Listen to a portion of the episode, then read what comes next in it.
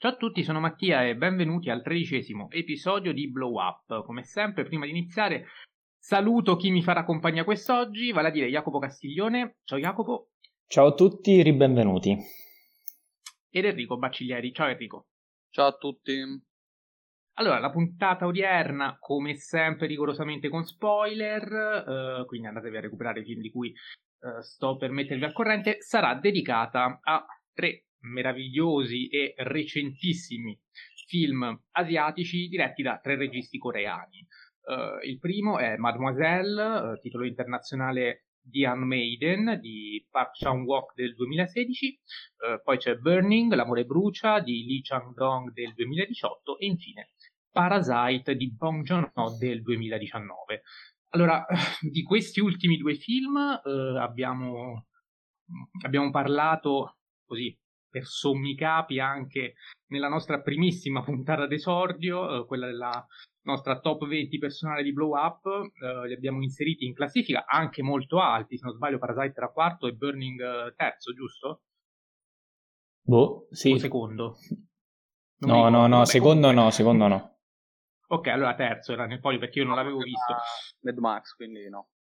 Perfetto. E, ehm, Mademoiselle io invece l'avevo proposto e in realtà è rimasto escluso. Ehm, comunque questa è una puntata dedicata mm, a tutti e tre per uh, parlarne più o meno uh, più, più, nello specifico. So che Enrico vuole subito dire qualcosa riguardo la distribuzione di queste tre pellicole, quindi gli cedo subito la parola. Eh, grazie. Eh, sì, volevo un attimo parlare di queste tre edizioni on video. Eh, innanzitutto perché di una abbiamo avuto diverse edizioni. Sto ovviamente parlando di Parasite, che col fatto che ha vinto eh, Oscar, Palma d'Oro e, di tutto e di più. Ehm, chiaramente eh, ha avuto più edizioni, mentre invece le altre due hanno avuto due edizioni molto più semplici. Ehm, Burning ha avuto classico DVD Blu-ray distribuito da Cecchi Gori, idem eh, di Mademoiselle, anche se Mademoiselle purtroppo ha secondo me un difetto enorme che secondo me nel 2020 quando è uscito è inaccettabile, cioè non avere la lingua originale, che è una cosa imbarazzante perché è stato distribuito solo in italiano, probabilmente hanno avuto un sacco di problemi per diritti, eh, anche se mi sembra veramente strano, però ipotizzo che eh, sia l'unica questione plausibile. Eh, invece di Parasite ci sono state diverse edizioni, innanzitutto il DVD Blu-ray normale, poi c'è stata la Steelbook, che è quella che ho io, con l'immagine, quella che ha girato anche per un certo periodo su Instagram, eh, rossa e blu, con l'immagine... Molto bella, quella della scala. Esatto. Um, e uh, infine c'è stata questa nuova edizione uscita tra l'altro proprio di recente, mi pare un mese fa, uh, che è l'edizione con uh, il bianco e nero perché non so se lo sapete, lo dico soprattutto a voi e agli ascoltatori, ehm, Parasite era stato anche pensato con un'edizione non a colori. Io purtroppo non l'ho vista, tra l'altro questa edizione è uscita anche in 4K. Se non sbaglio è uscita anche al cinema in America. Sì, è vero. Ehm, dicevo, è uscita anche in 4K, quindi chi di voi eh, avesse l'edizione 4K, se non sbaglio, ha, cioè, ha una TV 4K, lettore Blu-ray 4K e tutto il resto. Eh, tra l'altro, eh, c'ha ehm, sia, se non sbaglio, la versione a colori, sia la versione non a colori. E come ogni edizione 4K in Italia, ehm, c'è sia il Blu-ray classico normale, sia il Blu-ray 4K. Quindi eh, se magari qualcuno è solo interessato ad avere eh, la copia, chiaramente dovrà pagare un sovrapprezzo perché non mi sembra ci sia in Blu-ray, ma potrei sbagliarmi, questa cosa prenderla con le pinze, anche perché io non l'ho voluta acquistare perché costava tanto eh, e ho già la mia edizione eh, Steelbook. Quindi niente, ora finita questa breve digressione, peccato per Mademoiselle, molto bene invece con Parasite. Molto bene, sì, cominciamo subito con, um, con l'analisi del primo di questi film uh, che andremo ad affrontare in ordine cronologico, quindi uh, in ordine di uscita, uh, non italiana, quindi non di distribuzione italiana, ma di uscita internazionale. Mademoiselle è appunto il primo, uscito nel 2016, film che vado ad introdurre con un intervento di Dimitri Chetti che dice Park, uno dei migliori registi viventi. Quindi subito un'affermazione... Um, abbastanza forte. Eh, Park Chan-wook che prima di, di Mademoiselle ha diretto Stoker, film del 2013, ma è noto soprattutto per la trilogia della vendetta, quindi Mr. Vendetta, Old Boy e Lady Vendetta tra il 2002 e il 2005. E è uno dei principali uh, registi sudcoreani, altri due andremo a vederli uh, più avanti negli altri due film.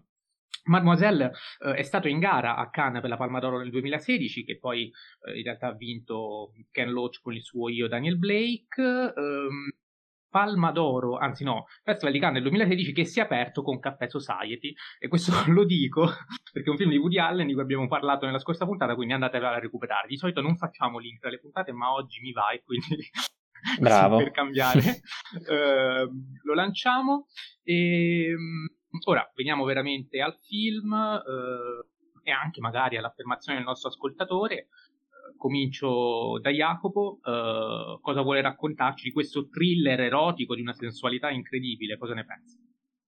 Sicuramente è un film grandioso, un film che inizia eh, come inizia Parest in realtà, con una truffa, e però poi si trasforma in un melodramma a tutti gli effetti, erotico, eh, di critica sociale sicuramente, e, e poi, sì, poi di certo drammatico, ecco. E, lo, spesso lo hanno criticato perché magari troppo estetizzante, troppo formale, però secondo me quello è uno, uno dei pregi della pellicola, cioè è, è veramente meraviglioso da vedere, eh, non è freddo, è, è totalmente romantico, violento, esprime tutto il genere umano sia nella, nella regia e quindi nella, nella messa in scena sia proprio nella storia. Ecco, tutti i virtuosismi che ci sono, i movimenti di macchina molto articolati eh, sono al servizio di una sceneggiatura eh, forse, ecco, forse troppo didascalica. Questa è l'unica cosa che io gli, mh, mm, gli, gli, riconosco come, come, difetto, se così possiamo chiamarlo, una troppa eh, narrazione didascalica, altrimenti il film è veramente grandioso. Io non l'ho visto di recente, purtroppo, e l'ho visto soltanto una volta, quindi prendete le, le mie parole eh, con le pinze. Però sicuramente c'è tanto rigore scenico, c'è alc- molte scene giocate su, sulla perfezione dell'architettura scenografica, sul,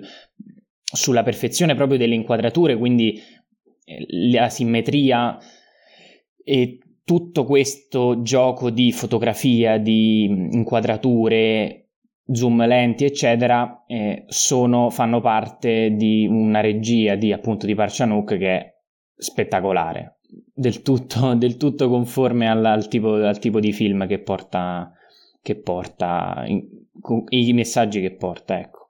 E non so, non penso sia un capolavoro, però magari questo me lo dite voi che siete più freschi e forse lo avete apprezzato anche un po' più di me.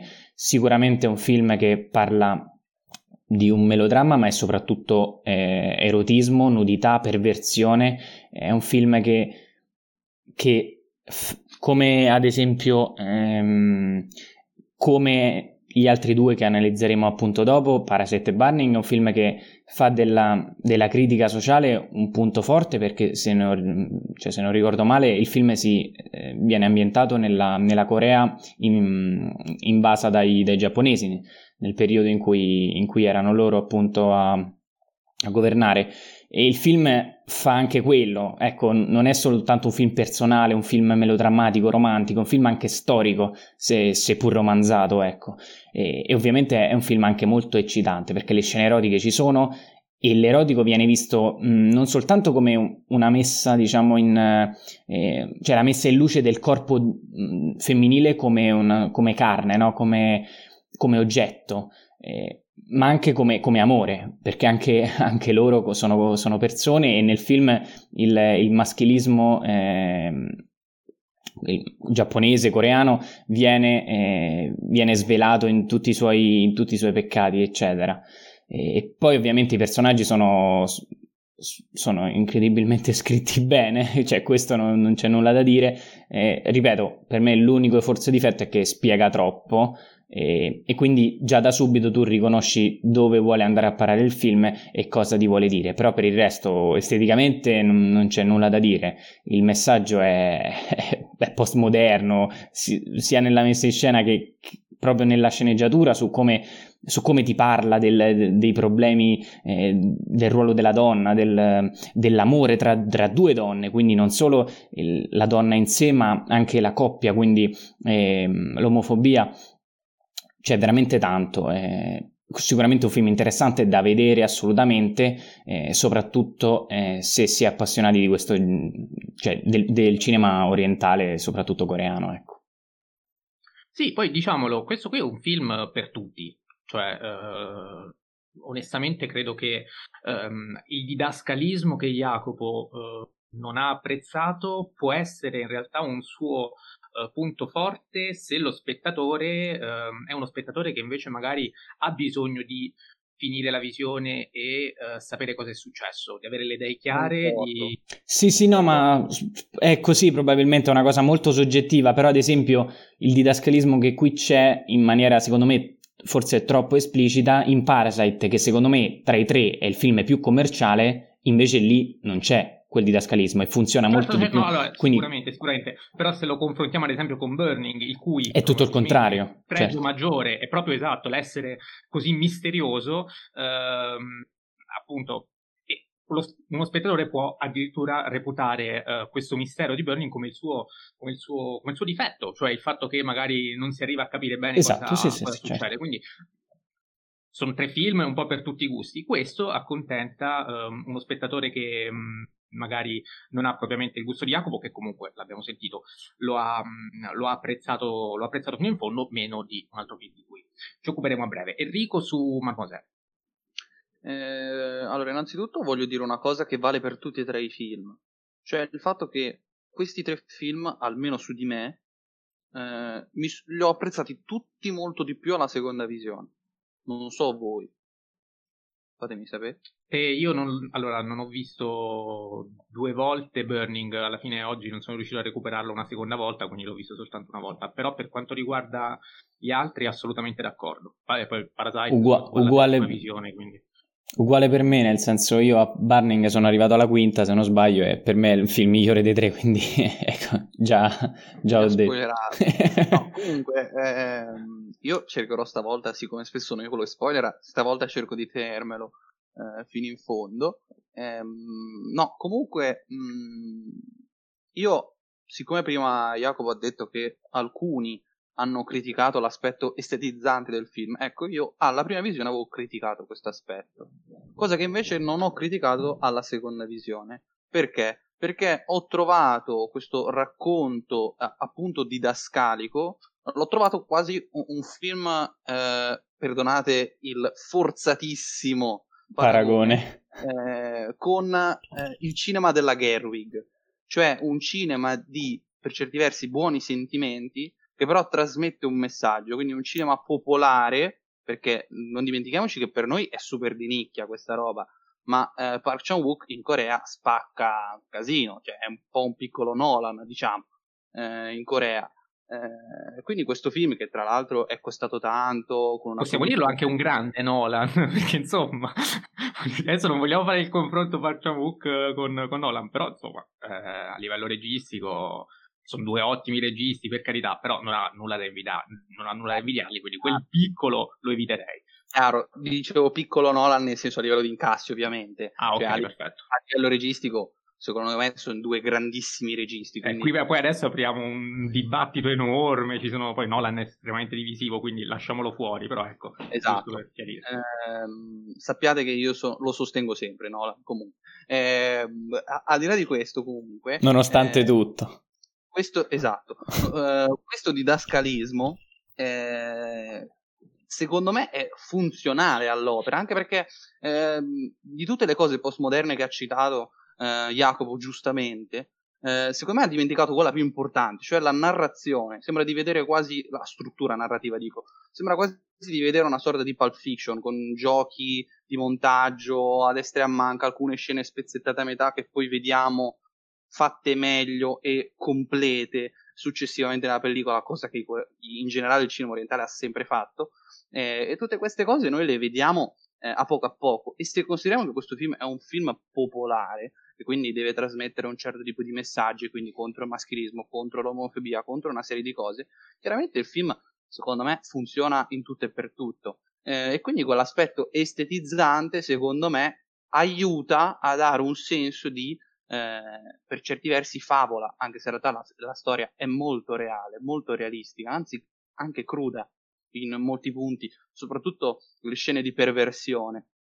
Ci sono scene che ho apprezzato tantissimo, le scene in cui eh, lei legge eh, le storie erotiche, sono scene di una bellezza, secondo me, formidabile come regia, come montaggio, come eh, sceneggiatura, veramente siamo a livelli altissimi. Per me questo film eh, è una bomba, eh, il capolavoro non lo so ancora, con gli altri due lo so, sono capolavori, però eh, questo sicuramente è un film bomba da vedere e rivedere, soprattutto rivedere, visto che alla prima visione, ripeto, non ero rimasto eh, diciamo caldo come lo sono ora a proposito del film, ero molto più freddo. Sì, io alla prima visione invece ero molto caldo e ho pensato così, visto il tipo di film è un po' ambigua in effetti. però, è una bomba eh, da quel punto di vista.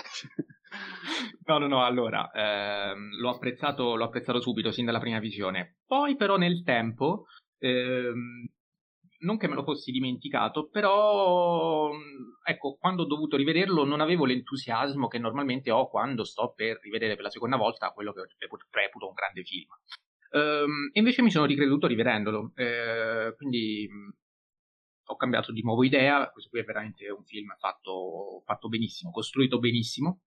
C'è questa narrazione, eh, lo diceva Enrico, però gioca anche con, um, con le prospettive, eh, sotto certi punti di vista riprende un po' eh, e, e, rimodella la tecnica um, del flashback sincronico e qui nominiamo anche questa puntata perché se non lo facciamo non siamo contenti, il buon Stanley Kubrick con la sua rapina a mano armata, però um, un film diviso in due parti, una prima parte c'è cioè una prospettiva parziale di una delle protagoniste, uh, la ladra, la, borseggi- la borseggiatrice per intenderci, um, prima parte che si conclude in modo tale da farci credere che ehm, Hideko, l'altra protagonista che doveva essere imbrogliata, imbroglia eh, la, la borseggiatrice. E poi invece nella seconda parte cambia la prospettiva, questa volta è quella proprio di Hideko, eh, e, e, rovesciamo la, la, situazione, partiamo dalla cioè la premessa della seconda parte, è fondamentalmente la conclusione della prima, quindi con eh, la, la, la, borseggiatrice imbrogliata eh,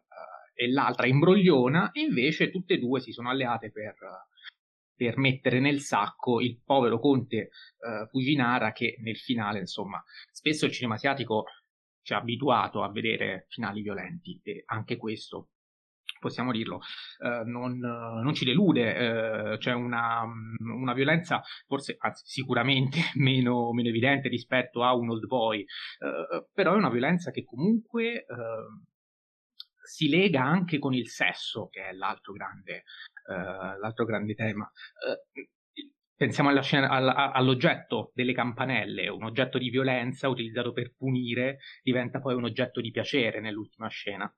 Um, anche da questo punto di vista il film um, sa giocare con, uh, con gli oggetti scenici, con la scenografia, e qui abbiamo un primo elemento che voi non avete toccato, ma che in realtà sarà una costante di tutti e tre i film, cioè la bellezza scenografica, la bellezza delle case dei ricchi. Uh, tutti questi tre film presentano case bellissime. Uh, qui, chiaro, siamo nella, nella Corea del Sud degli anni 30 occupata dal Giappone, quindi lo stile dell'arredamento è diverso, ma comunque meraviglioso, quindi eh, è, un piacere, è un piacere assolutamente visivo. E, ehm, è un film che però ha anche una sua semantica, perché insomma c'è un discorso anche di classi sociali. Eh, penso alla ladra che inizia povera eh, ed è mossa dal desiderio di ricchezza. Eh, penso a Ideco che invece è ricca ma desidera la libertà. Quindi sono due protagoniste donne eh, che poi andranno ad innamorarsi, c'è quella bellissima scena super erotica della vasca da bagno con uh, quel dito in bocca che insomma uh, dà inizio a, a questa, questa, storia d'amore, però dicevo appunto, uh, poi alla fine tutte e due riescono ehm, a, a, ottenere quello, quello, quello, che cercavano, cioè entrambe finiscono ad essere ricche ed entrambe sono finalmente libere. Quindi libertà e ricchezza come obiettivi, obiettivi raggiunti, e poi alla fine, fondamentalmente, uh, il povero Conte Fucinara uh, se la vede con lo zio depravato, che anche questa è una figura abbastanza, abbastanza curiosa, ben delineata, chiara, didascalica, come dice Jacopo, uh, però funzionale rispetto al messaggio, insomma, incarna uh, l'uomo conservatore, maschilista, pervertito, eh, che, che, forse più di tutti apprezzerebbe a livello uh, sessuale questo, questo, tipo di film che uh, ha una carica erotica veramente, veramente enorme, ma il pregio maggiore credo sia proprio la, la costruzione dei, dei, continui colpi di scena, cioè è un film che non annoia mai, eh, anche quando lo si è già visto, anzi appunto pur, avendo, pur conoscendo già come andate a finire, l'abbiamo rivalutato tutti in positivo, o meglio io ed Enrico, speriamo anche voi, e quindi consigliatissimo. Ecco, forse l'unica cosa che può andare a, eh, come dire, non facilitare la distribuzione e l'accessibilità a tutti, ehm, oltre ai problemi distributivi, nel senso che c'è soltanto l'edizione on video, ma, e quindi non è su nessuna piattaforma, almeno per il momento, ehm, ma è proprio quello che queste scene di sesso qui esplicite almeno per lo spettatore italiano, possono essere, possono avere ancora qualche resistenza, penso, non so, una famiglia seduta sul divano, riunita sul divano, con dei bambini, ecco, è complicato, però eh, sicuramente se si, è, se si è sessualmente adulti e consapevoli, sicuramente lo si può guardare con, con estrema godibilità. E se non avete altro da aggiungere riguardo questo film, passerei a un'analisi del secondo che so eh, essere da voi particolarmente apprezzato, quindi su questo dirò veramente molto poco e faccio parlare subito Jacopo. Burning, eh, Lee Chandong 2018, se non sbaglio. Sì, allora, e lo dico immediatamente anche perché già l'avevo detto nella prima puntata del podcast sui migliori film del decennio questo è il mio film del decennio che ho apprezzato di più in assoluto. È un thriller di base, psicologico, però è anche un film romantico, è poetico e anche qui, come negli altri due, mh, Parasite appunto e Mademoiselle, si parla di critica sociale, perché comunque eh, c'è una diseguaglianza di, di, classi tra ricchi e poveri, ricco e poveri soprattutto, eh, che è sicuramente una delle cose che eh, Lee Shandong vuole, vuole, rappresentare. E poi c'è il ruolo della donna, anche qui eh, in secondo piano è l'aiuto dell'uomo, spesso rappresenta l'amica di oppure lavora per qualcuno, no? Quindi eh, che cerca, come eh, la ragazza protagonista, di, di, di fuoriuscire da questa, da questa, specie di gabbia sociale e misogina, secondo me, eh, che, che si, ci, ci, si ritrova appunto questa, nel, nel paese coreano, eh, come Mademoiselle, d'altronde. forse lì eh, per motivi più storici e qui per eh, motivi di, proprio di tradizioni, e conserva, tradizioni conservative che non sono, non sono ancora estinte. Ecco. E qui ragazzi il film è qualcosa di, di stratosferico, per me è un capolavoro assoluto, senza tempo. È, parla di mistero perché è un film molto misterioso sull'allineazione, è un film che secondo me si deve vedere almeno due, tre, quattro volte eh, e anche, anche, anche, così non basterebbe. Eh, Burning, perché Burning? Intanto perché, perché per, proprio perché brucia, perché è, un, perché è, un, fuoco questo film, ragazzi. È, è un fuoco graduale, una vendetta, è lentissima, una vendetta. A tal proposito, tralasciamo il discutibile sottotitolo italiano L'amore brucia. Tralasciamolo, ovviamente. Ma vabbè. Eh, sì, è una, è una, vendetta per amore, una vendetta di classe secondo me, eh, che poi è quella che, che nel finale tragico eh, opera il protagonista nei confronti de, di Ben, il cosiddetto grande Gatsby, no? E poi ragazzi è un film d'ambientazioni anche questo, un film sognante in cui questa scenografia diventa sempre più rarefatta, eh, fino a quella scena magnifica in cui il protagonista corre nel buio ehm, bluastro de- della notte con quel... Con quelle luci che, sono, che valgono tutto il film, per non parlare della scena del tramonto che poi citeremo, eh, tra le migliori scene, e che accompagna appunto queste ambientazioni che accompagnano il protagonista in questo mondo che è incerto, è pieno di dubbi, di moralità, di mistero, perché come, come detto prima, è un film che parla del mistero della vita a tutti gli effetti, perché eh, mistero nel senso che non la sai raccontare, eh, tanto che lui in realtà sta scrivendo una cosa che però non... Eh, lui sta scrivendo un libro, teoricamente un romanzo, ma non sa in realtà dove, dove, arriverà quel romanzo. Risponde sempre, eh non lo so, sto ancora scrivendo, sto ancora pensando.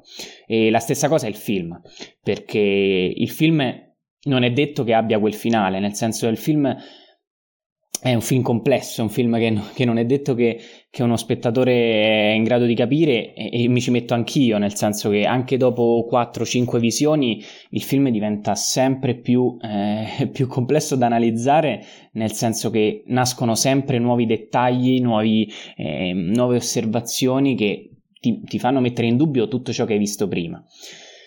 Poi, allora, parliamo un po' della regia, che secondo me è una delle cose più belle qui, eh, che, che, che c'è, perché eh, sembra come le atmosfere, come la scenografia, la regia è, è, sognante, è completamente sospesa con questi movimenti di macchina che sono, cioè sembrano che hanno una propria vita e, e inquadrano sempre questi momenti molto silenziosi, molto rarefatti, e, a partire dal primo, dalla primissima scena, ovvero quella del piano sequenza che inquadra lui di spalle e, e quindi già capisci che lui è un lavoratore con quella camminata molto stanca, e, il rumore urbano della città di Seoul e, e poi inquadrano immediatamente il motore dell'intero film, ovvero la ragazza, che è l'amore, la maturità e tutto il resto. La ragazza che ha Amy, se non, se non sbaglio si chiama Amy. Amy. E Amy è, è qualcosa di, di, di, favoloso, sia per come recita eh, l'attrice, sia per cosa rappresenta per il protagonista.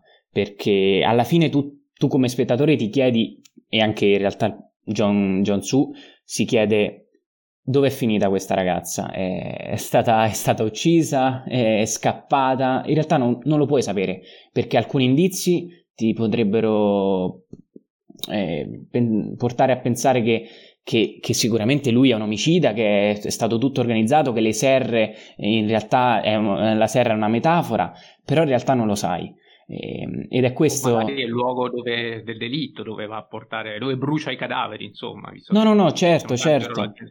Quindi, no, no, dico anche c'è qualcosa di. Cioè, volendo, questo film può andare anche a ad accontentare ecco, lo spettatore che cerca il didascalismo, nel senso, per quanto non sia chiaro, però se vogliamo dargli una, una, una, coerenza anche materiale, fisica, lo possiamo fare, non c'è per forza bisogno di andare a scomodare il metafisico, ecco. No, no, no, Volendo... certo, però io lo voglio scomodare.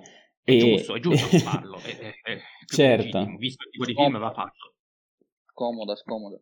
No, no, io scomodo e dico che secondo me, eh, cioè non è detto che lei sia morta, ecco, non solo, non è detto che quel finale sia, sia, sia successo veramente, perché eh, io vi ricordo che eh, nel finale, ehm, dopo la sparizione della ragazza, dopo che lui chiede anche informazioni a Ben, no? E, e dice, ok, ma dove è andata? Voglio capire che cosa sta succedendo. A un certo punto c'è un'inquadratura di lui, il protagonista, che scrive eh, nell'appartamento di, della ragazza, sta scrivendo il suo romanzo e, e per la prima volta in tutto il film il, la narrazione si stacca da lui, perché se ci avete fatto caso è sempre lui protagonista in tutte le scene, lui è sempre la, l'occhio dello spettatore, sempre. In quell'unica scena, da, da lui che scrive, che scrive nella sua stanza, si stacco e si arriva a Ben davanti allo specchio che si, se non sbaglio si cambia le lenti a contatto. Quella è la prima volta che la, la narrazione non è filtrata dal punto di vista di, di John Tzu, del protagonista. E lì, da lì in poi, cioè altri 15 minuti e poi finisce il film, in realtà tu non sai se quella è una cosa che ha scritto, la sua immaginazione, oppure è successo veramente. Ma questo misticismo non è soltanto narrativo, completo di tutta la pellicola. È forse il motivo per cui io amo questo film in tutto e per tutto a 360 gradi.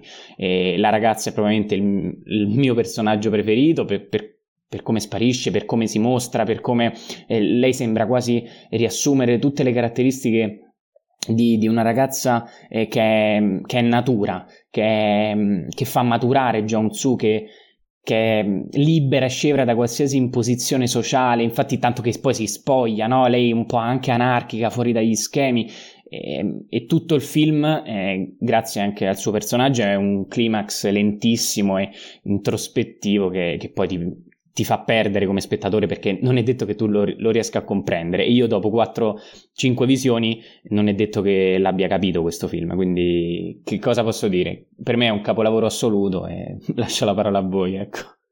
Sì, vabbè, questa la bellezza di questo film è proprio la sua uh, il suo vederci sempre qualcosa di diverso a ogni visione eh, che poi peraltro è, è, il motivo per cui eh, ancora oggi guardo 2001 di sé nello spazio e trovo un dettaglio diverso, una cosa, e l'ho visto sopra le 50 volte e non, non sto esagerando, quindi eh, ora non so se questo film arriverò a vederlo altrettante volte, probabilmente no, però eh, sicuramente la mia visione che è una sola è veramente riduttiva per, per poterne parlare in modo ehm, quantomeno consapevole, perché poi alla fine un'idea lo spettatore se la fa sempre, eh, magari a volte la cambia, però ha modo di, uh, di farsela, di, deve avere il tempo anche di, di, di sedimentarla, di, approfondirla, di, capirla un pochino meglio, di metabolizzarla e di verificarla poi a una visione successiva.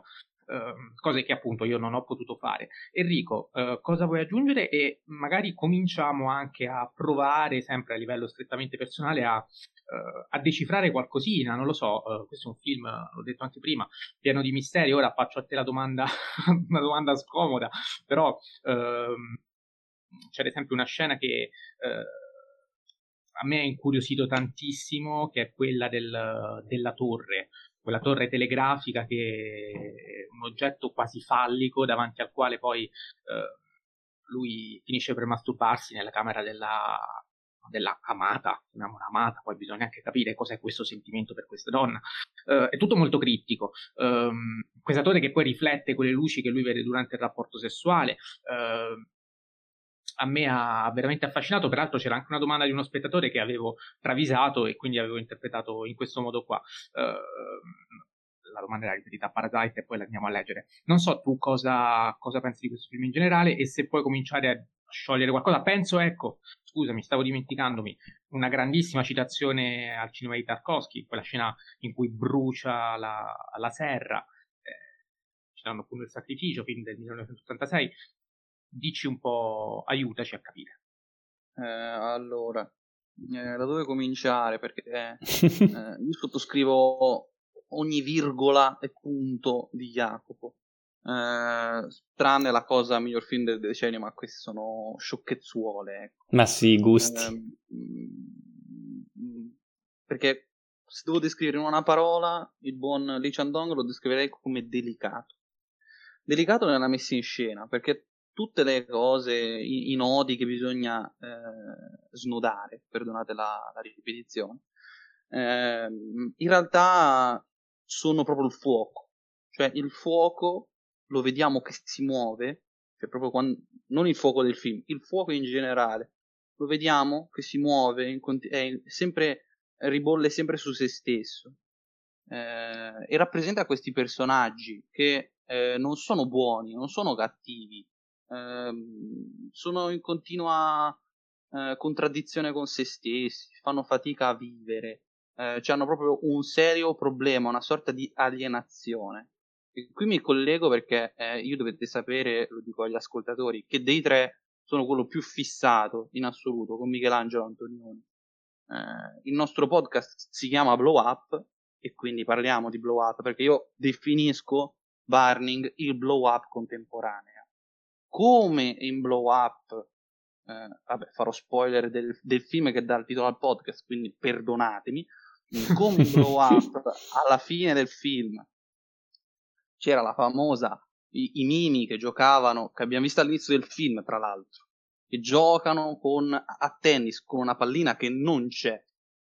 Ma questa pallina esiste perché nel cinema di Antonioni è sempre fondamentale ciò che è in campo, ma ancora di più ciò che è fuori campo. I personaggi nel cinema di Antonioni quando scompaiono sono sempre fuori campo. Così Amy quando scompare è fuori campo. Facciamoci caso a questo, come nell'avventura eh, che eh, la, una delle protagoniste scompare e dopo eh, Monica Vitti dovrà cercarla, eh, noi non la vediamo mai un ca- in un cadavere, non la vediamo mai fuori dall'isola. Eh, noi proprio non la vediamo, essa scompare dal fotogramma. Potrei citare anche operazioni aeroporte, potrei citare di tutto e di più. Eh, chiaramente eh, questo film riflette eh, sull'arte, su, sulla struttura narrativa, ancora più di Mademoiselle, tra l'altro, eh, laddove eh, con Poetry, che vinse entrambi i film sono stati presentati a Cannes e Poetry vinse il premio per la sceneggiatura, laddove Poetry ragionava proprio come da titolo sulla poesia, eh, sul senso dell'arte, Barning riflette su, sul tipo di narrazione, su cosa si può narrare, cosa è narrato e come va letto soprattutto ciò che è narrato attraverso l'immagine, perché l'immagine, al contrario della parola, che è composta da significante e significato, l'immagine, in generale nel cinema, ha bisogno di un montaggio per acquistare senso. Ecco perché appunto Jacopo diceva, ma quello che, quando noi vediamo Ben che si mette le lenti a contatto, vediamo un, il racconto che si sta inventando per il suo romanzo oppure è effettivamente Ben? Insomma, è un film che secondo me eh, eh, lascia libera ogni interpretazione eh, e ogni interpretazione è giusta perché è il film che permette ciò non è il film che fa il furbo Bravo. Eh, alla Nolan. Diciamo. Bravo. L'ho scomodato prima, l'ho riscomodato adesso in senso negativo, anche se lo amo alla follia Nolan. Eh, non, è, ah, non, è, come un Nolan che cerca di fare il furbo perché al pubblico piace questo effetto. Eh, Lee Chandong è un, un autore da canna, appunto, e quindi riflette sull'arte, sul senso eh, del, della narrazione eh, nell'arte. E quindi sì, ecco perché dicevo scomoda al metafisico, perché anche il metafisico può esistere. Ehm, e visto che abbiamo parlato di Tarkovsky, a questo punto parliamo di questo paragone.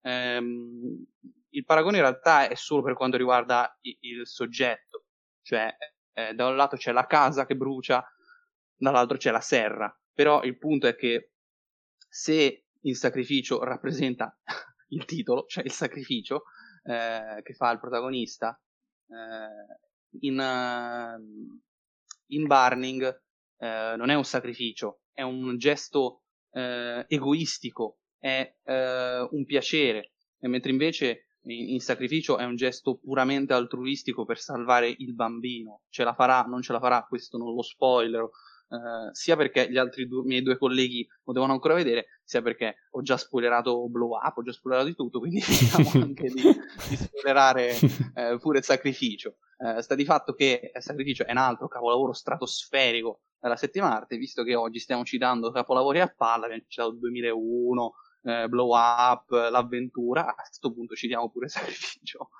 non so, scusate se sto sì, allora, ovviamente... io lo amo. No, vabbè, considera, tra l'altro non hai fatto nessuno spoiler di Blow Up, cioè l'hai annunciato ma non l'hai fatto perché hai detto soltanto che ci sono dei mimi, ma insomma, eh, hai detto tutto e hai detto niente, quindi non... non anche perché come dico sempre, delle cose. Come dico sempre, Antonioni è impossibile scientificamente spoilerare. Eh, appunto, anche perché vorremmo saperlo anche noi che l'abbiamo visto il film come va a finire, perché eh, il mistero sta proprio nel finale, quindi... Ehm, peraltro lo dicevi, pallina da tennis, qui diventa il mandarino in Burning, cioè da, esatto, da bravo. mandarino esatto, e cominciamo esatto, già a esatto. entrare nel... Devi dimenticare uh, che non ci sia.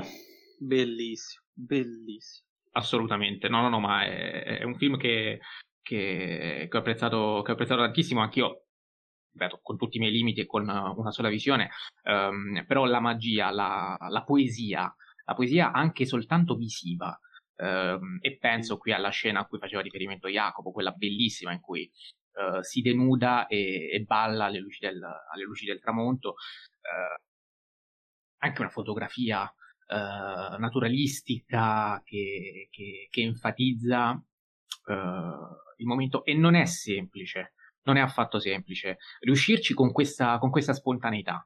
Uh, io non, pregio, uno dei pregi maggiori forse è proprio questo, cioè uh, il film, nonostante i misteri, nonostante uh, spesso appunto ho fatto già prima qualche domanda, quella del, della torre, così ci sono, ne ho presa una per uh, titolo veramente semplificativo, ma penso anche ai coltelli in cassaforte, eh, che ne so, cioè, cioè, ci sono dei coltelli in una cassetta, cioè, se andiamo sui dettagli possiamo uh, cominciare adesso e finire la settimana prossima. Facciamolo. Magari meglio di no.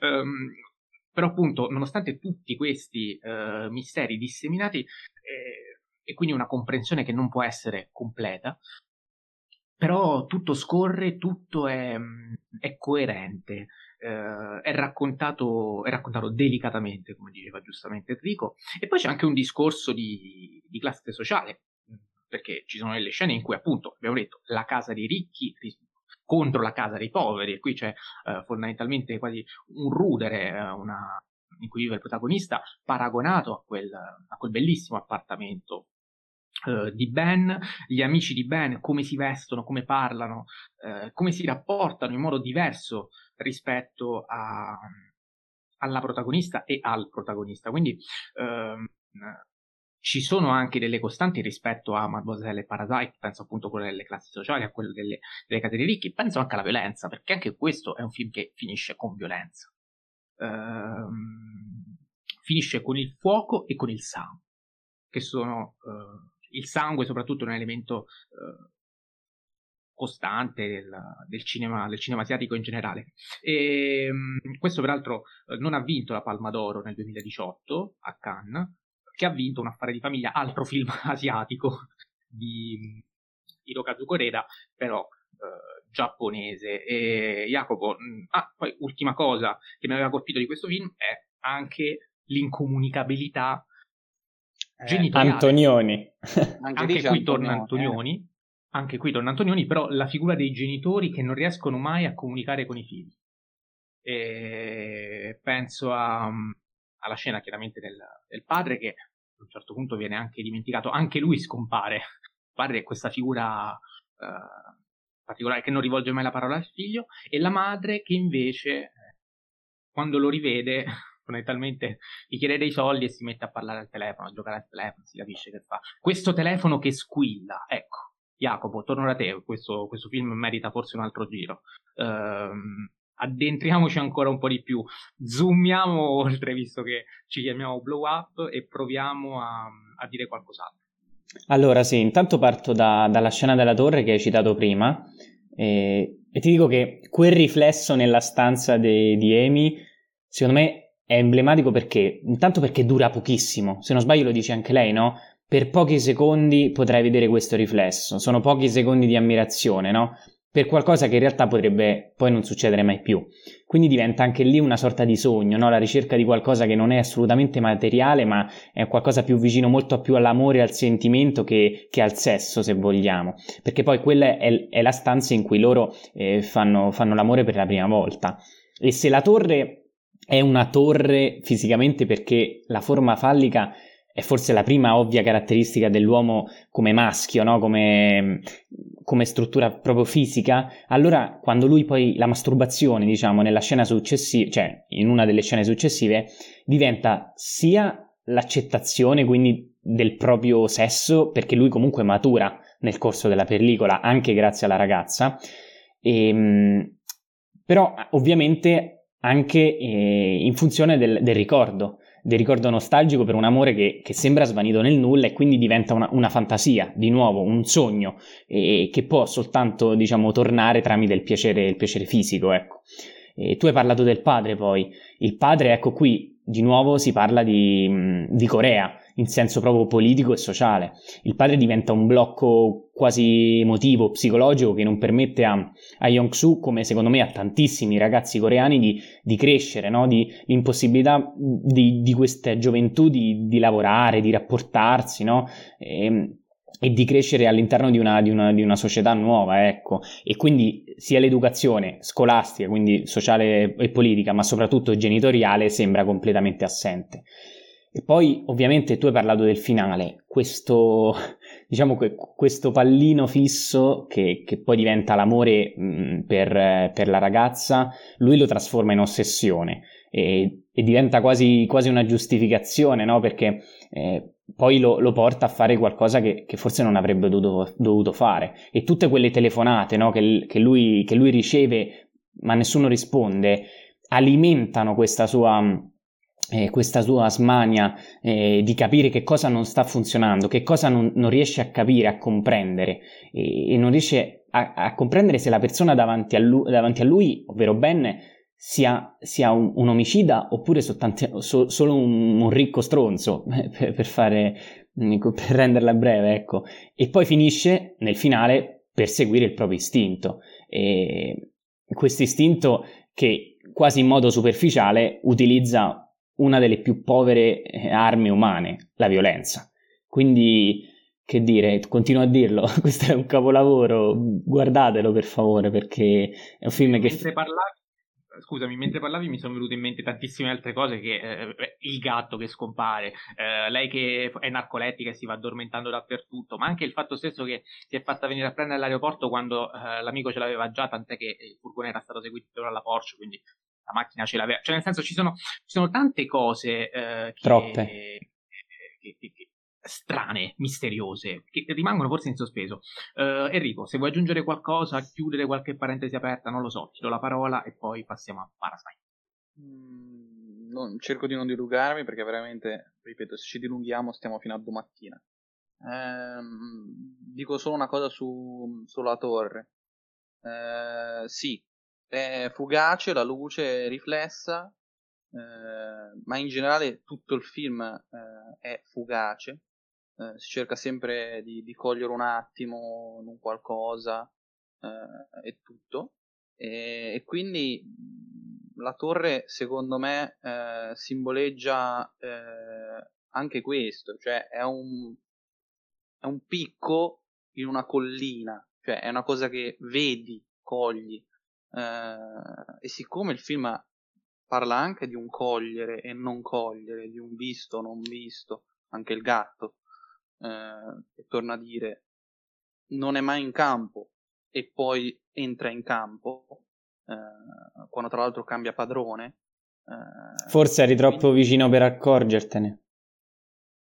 Eh, anche insomma, eh, ci sono tante di quelle cose secondo me in questo film che eh, sono al limite de- de- dello stratosferico.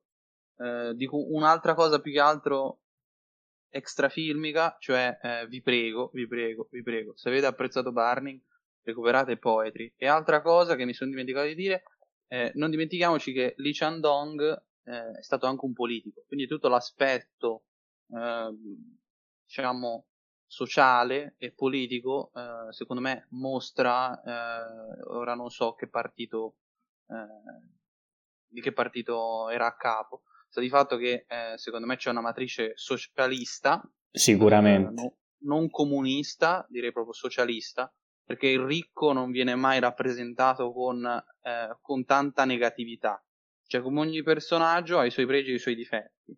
Eh, ben comunque ospita, è una persona eh, gentile e il suo bruciare le serre, per quanto sia un gesto deprecabile, eh, lo fa in massima sicurezza e lo fa per un piacere suo, personale. Eh, e quindi, per carità, c'è anche la visione che lui magari uccide le donne, ma non ne siamo certi. E quindi c'è anche questa riflessione. Nell'arte, finché non sei certo di un qualcosa, tu puoi solo speculare e non eh, magari dare giudizi morali perché magari quel giudizio morale è sbagliato. Bravissimo, aggiungo soltanto una cosa, scusatemi, ma questo film merita, meriterebbe veramente vai, vai, ore e ore. Questo, proprio quello che ha detto Enrico, cioè Lee Chandong non giudica, non esprime idee chiare, concetti ovvi, sopra... non, è, non è assolutamente didascalico, ecco, lascia allo spettatore il lavoro di di disezionare praticamente tutta l'opera, no? di formulare giudizi e dare colpe o giustificazioni a seconda delle azioni dei personaggi. Perché qui tutti sbagliano, anche i buoni, anche il protagonista sbaglia. Ehm, però anche il, il, cosiddetto peccatore, no? il giovane ricco, narciso, eccetera, comunque è umano, è gentile, è, è uno che contempla la natura, no? si vede più volte che mh, che è, è, diciamo, gli piace eh, magari andare, andare, in campagna, anche lo, lo, stesso vedere la serra che brucia diventa una contemplazione quasi naturale. E quindi ognuno ha un lato buono e un lato cattivo, non esistono bianchi e neri e questo, questo forse lo vedremo eh, anche in maniera un po' più ovvia in Parasite. E quindi niente, Lee Chandong, eh, genio assoluto, basta. sì, per completezza, Lee Chandong è stato anche ministro della cultura e del turismo sudcoreani tra il 2003 e il 2004, ho appena googolato ovviamente, e, ehm, e niente, stavo pensando anche al fatto che la Corea del Sud ha avuto questo regista come ministro, insomma, anche questa è una cosa che... Maestro assoluto questo regista. Sto anche pensando, noi di politici registi abbiamo solo Veltroni o vi viene in mente qualcun altro? Beh, beh More- Moretti diciamo non è stato un politico, però è stato abbastanza dentro la, cioè il partito, il partito Democratico, comunque la sinistra democratica, è lui l'ha... più militante. Sì, sì, più militante che politico. Vabbè, militanti ce ne sono stati in marea. Eh, certo, certo, cioè, è il primo che mi è venuto in mente, ragazzi. Anche di contemporanei la Nicchiarelli, allora si mette. Certo, certo. Susannina. Madonna. No, no, ma Veltroni è invece proprio il tipico politico eh, che ha avuto incarichi politici, parlamentari, sindaco anche, che poi segretario, ha fatto un po' tutto e purtroppo anche dei film. no, vabbè, lo dico perché ne ho visti qualcuno e registicamente, cioè si vede tutto il suo amore per il cinema, però eh, insomma, solo quello, ecco. Perlomeno dal mio punto di vista, eh, poi eh, magari adesso ci sono anche veltroniani cinefili della prima ora che eh, ci ascoltano e la prendono male, però insomma, non so, Enrico tu hai visto qualcosa? Eh, no, però conosco l'amore che, come dicevi tu, Veltroni ha per il cinema, quindi concordo. Cioè, per dire, piccola curiosità per chi non lo sapesse, eh, Veltroni eh, fece una collana di, di, film magistrali in VHS, eh, ormai credo tre decenni fa, forse, o erano in DVD, non mi ricordo. Vabbè, comunque fece una collana eh, di grandissimi film e alcuni sperduti su eBay, magari li trovi ancora, ecco.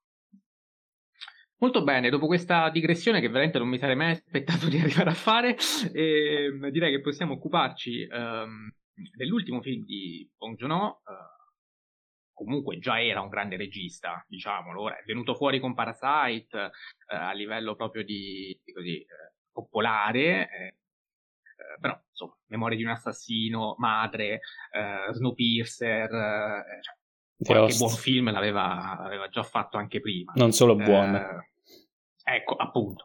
E, ehm, però poi con Parasite, quattro premi Oscar, eh, miglior film, miglior regia, miglior sceneggiatura originale, miglior film eh, internazionale, due candidature, altre due candidature a miglior scenografia e miglior montaggio, Palma d'Oro a Cannes del 2019, che insomma eh, fondamentalmente è, stata, è, stato il primo vero grande riconoscimento, poi anche eh, trionfi ai Golden Globes e ai British Academy Film Awards. Insomma, ha vinto tanto, diciamo, è, è stato consacrato con quest'opera.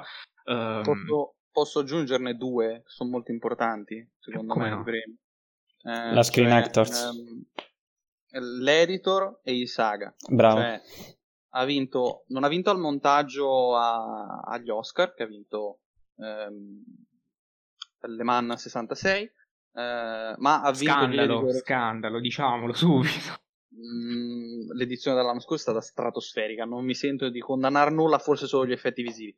Eh, comunque, dicevo, eh, ha vinto il montaggio agli Editors Guild Award e ha vinto il cast d'ensemble al, al ai Saga. Quindi ehm, molto importanti, eh, secondo me, come premi questi. Eh, sì, Jacopo, eh, comincia tu a parlarci di, di questo film. Oggi eh, si comincia sempre da me, ho capito. E, ehm, allora... Sì, perché Enrico, quando Enrico parla, eh, sentiamo troppo la sua voce, a un certo punto diciamo vabbè basta, cambiamo e passo da più che altro per questo. Se avessi detto tu qualcosa ora, davo la parola a lui, guarda, te la sei giocata male. allora, no, vabbè, Parasite assolutamente anche qui. Parliamo di, di un film grandioso, ecco, un capolavoro anche qui. Un film, un film di genere, eh, che però non è uno solo, non è un solo genere perché passa veramente da, dalla dark comedy al film della truffa nella prima parte e poi diventa un thriller quasi horror in alcuni momenti. E quindi anche qui Lotta di classe, differenze sociali tra le due famiglie, eh, Kim e Park, poi due dei cognomi più comuni in Corea, e non a caso, eh, ovviamente.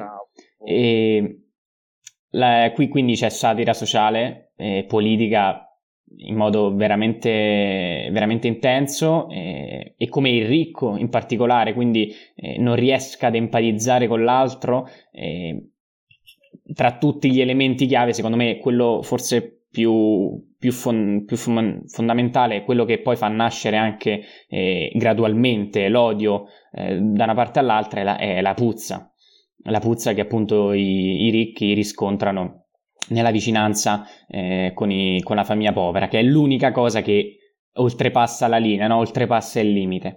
Eh, quindi, allora, iniziamo. Forse la messa in scena, ecco, un altro punto, punto sicuramente a favore, è straordinaria, la fotografia che cambia man mano a seconda del, del momento, dello status in cui, in cui, si trovano i protagonisti. Anche qui c'è una scena di sesso, o meglio, è più masturbazione reciproca. E anche io qui l'ho pensato. Non sappiamo perché poi cambia l'immagine. Ecco, secondo me è masturbazione perché? Perché trovo l'amore troppo per le famiglie ricche, no? È più, è più una cosa eh, sentimentale, quindi mi è piaciuto che Bon Joon non, non l'abbia fatto vedere e quindi lascia il dubbio che sia stato solo masturbazione reciproca e, ehm, e nel, mentre ovviamente rimane comunque una situazione comica perché al di sotto del tavolino ci sono i, la famiglia dei poveri, no? I, i, paras- non solo, i parassiti. Non solo, scusate ti interrompo, però c'è anche la donna che oltre a mettere, ehm, c'è anche qui la scena del dito in bocca, eh, altra, Bravissimo. Che, che collegamento con, con Mademoiselle.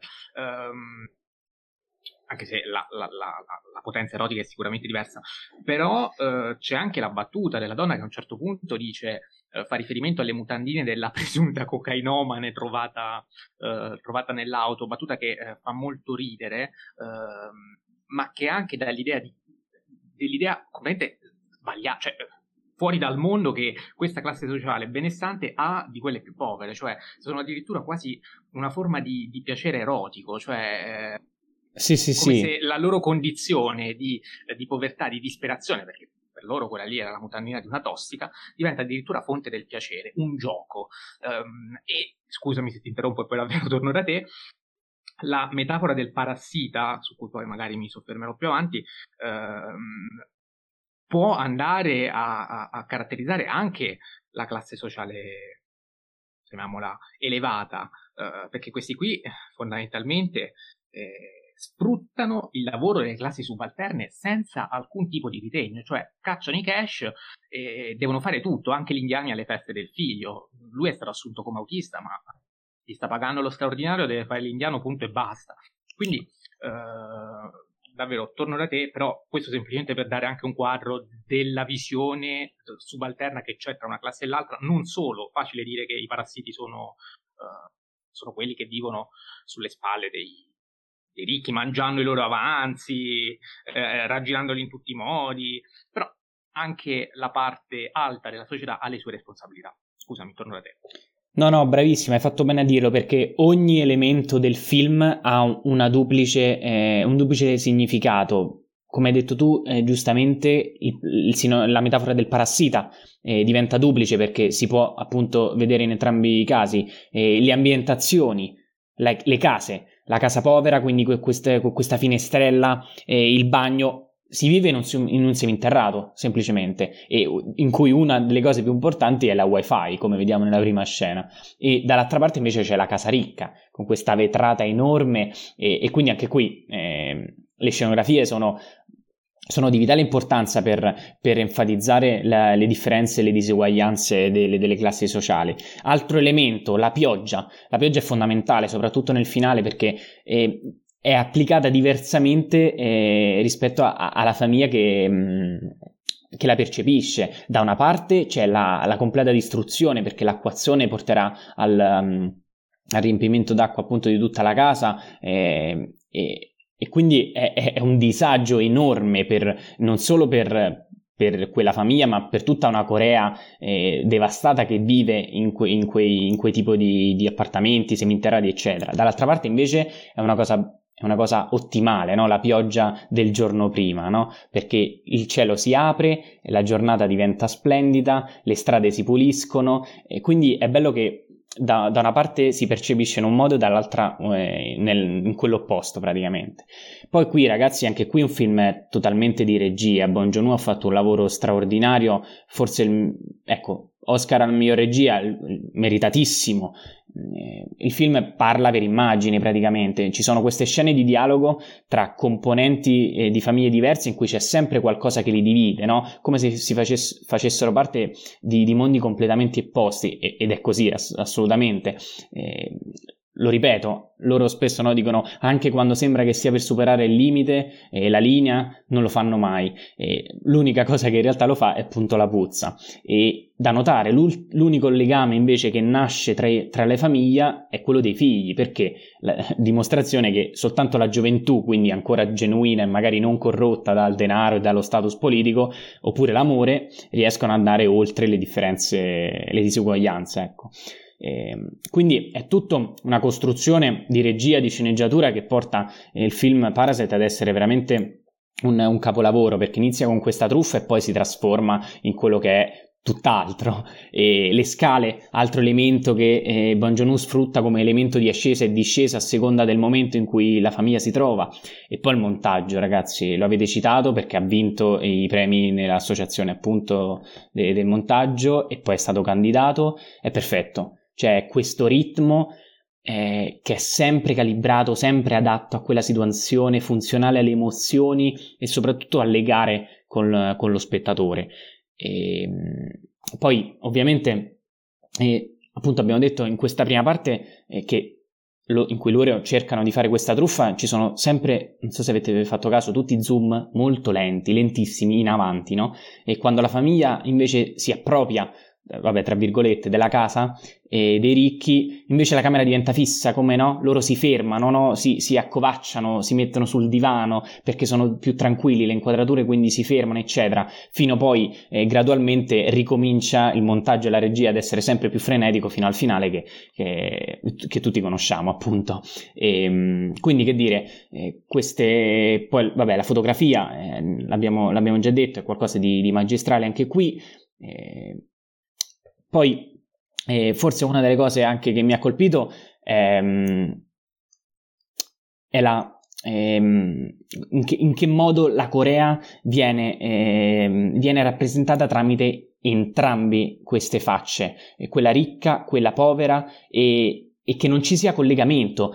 Tanto che eh, ho letto un'intervista su Bon Joon-ho e diceva eh, io so che essendo, avendo fatto il um, diciamo avendo fatto ripetizioni eh, da giovane mi sono accorto che è l'unico modo per entrare nelle case degli altri. È l'unico modo per sbirciare in, in una vita completamente diversa dalla tua. E quindi, quindi questo forse è stato il suo eh, diciamo la sua idea per per, per il film. Comunque eh, questo è un film eh, grandioso che è stato giustamente acclamato e, ed è stato giustamente apprezzato da tutti e io sono contento che Bon Joon-ho abbia, abbia avuto una, un apprezzamento universale, globale, eh, perché ne aveva bisogno, perché io ho amato Memories of a Murder che è tornato al cinema, cioè è arrivato per la prima volta, scusate, sì. e um, ho amato Madre, cinema, esatto, Grazie all'Oscar. Grazie all'Oscar, esatto, cioè, l'abbiamo già detto forse nella prima puntata, l'Oscar è, è, è stato una delle cose più utili in, nel 2019 ed è sempre utile ed è sempre un, una, la percezione popolare americana soprattutto che ci dà, eh, diciamo, ci spiega come il cinema sta andando e come l'industria viene vista da, dal pubblico più mainstream perché è quello che porta soldi ragazzi, quindi e io sono contento che questo film abbia portato soldi, che a ottobre l'abbiamo visto in 10, non mi interessa, basta che a febbraio poi l'abbiamo visto in, in, in 10 milioni. Vabbè, basta.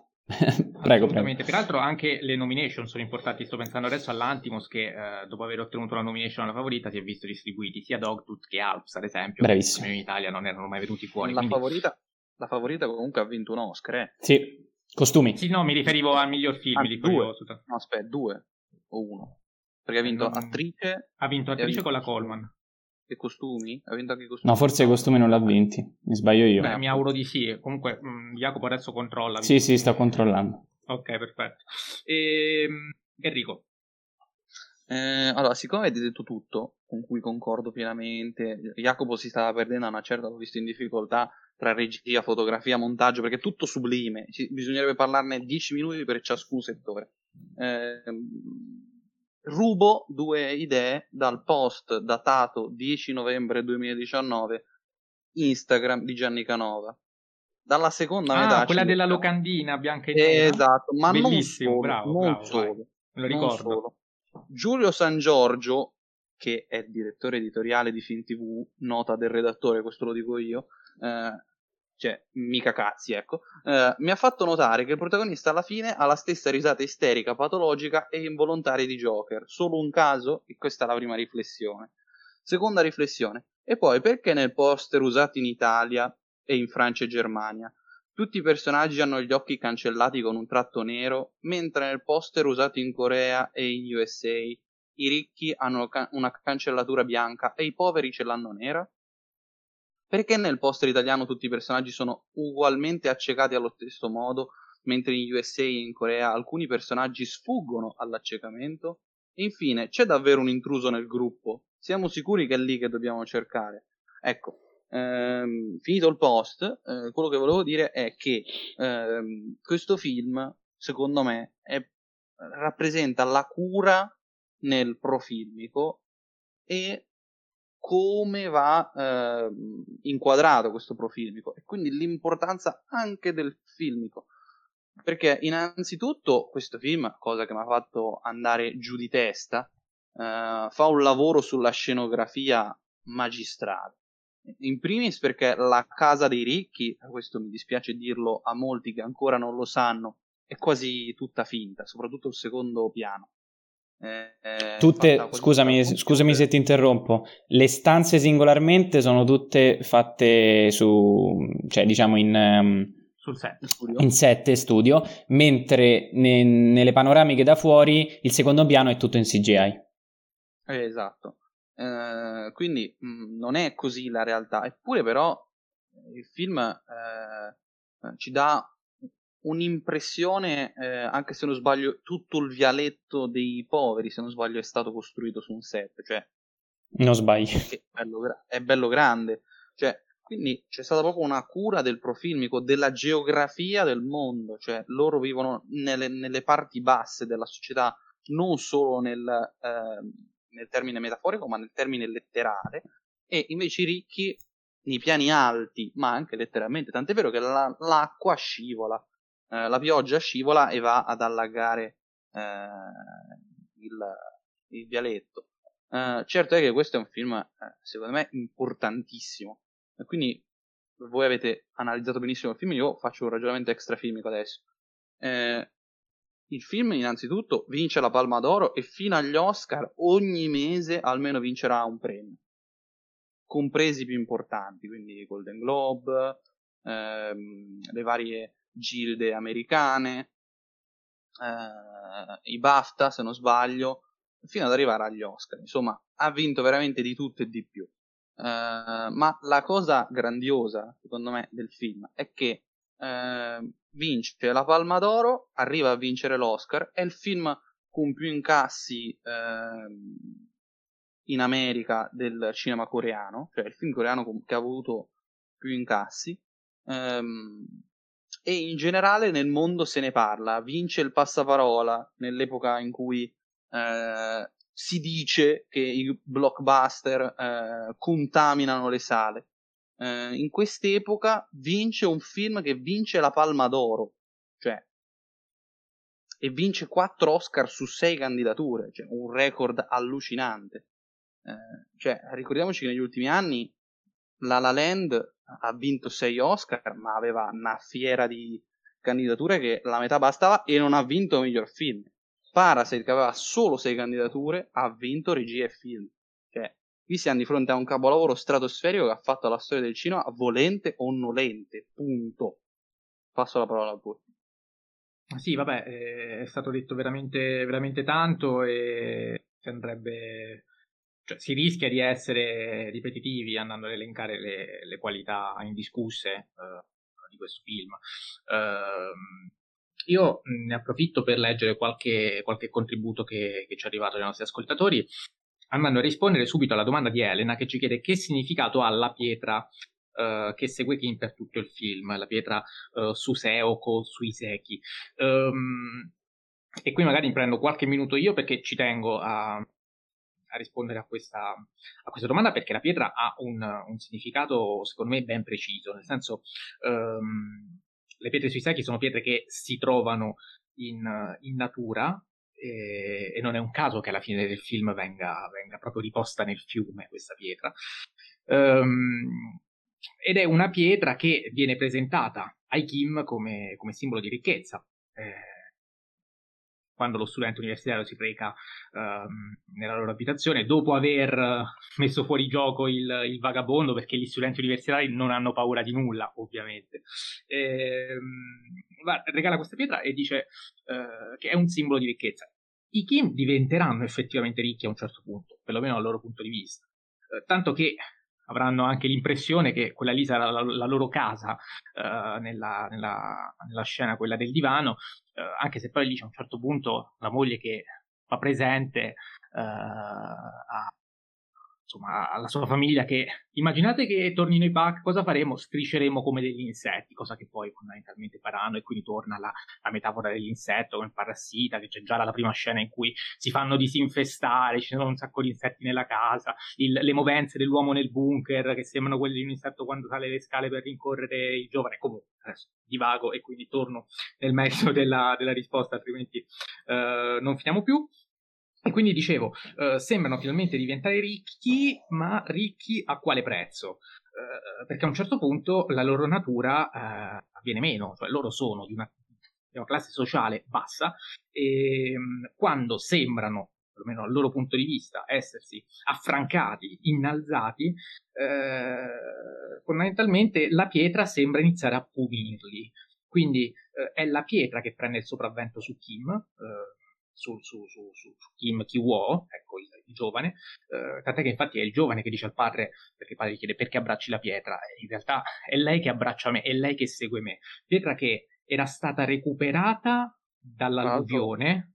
Scusa, quindi... in quella scena qui, in questa scena qui, la scena è inquadrata come se la protagonista fosse la pietra. Esatto. L'asse di ripresa rispetta la pietra. Ma non solo, già nella prima scena in cui la pietra viene portata c'è una specie di trunk shot eh, tarantiniano, quasi dal, dal, cofanetto della pietra, in cui vediamo la faccia del, del, di Kiwo dalla prospettiva della pietra. Quindi già, già, già da subito capiamo che, che, questo sarà un elemento fondamentale. Uh, pietra che peraltro viene lavata dalla madre a un certo punto durante il film, quindi torna la, la vicinanza con l'acqua, pietra che viene raccolta dall'allagamento uh, e quindi un'altra volta dall'acqua, eh, pietra che farà piovere tanta acqua eh, per punire appunto eh, la famiglia, pietra che finirà poi eh, a portare uh, Kiwo a scendere nel seminterrato durante la festa di compleanno, perché vediamo Kiwo quasi uno zombie, un sonnambulo.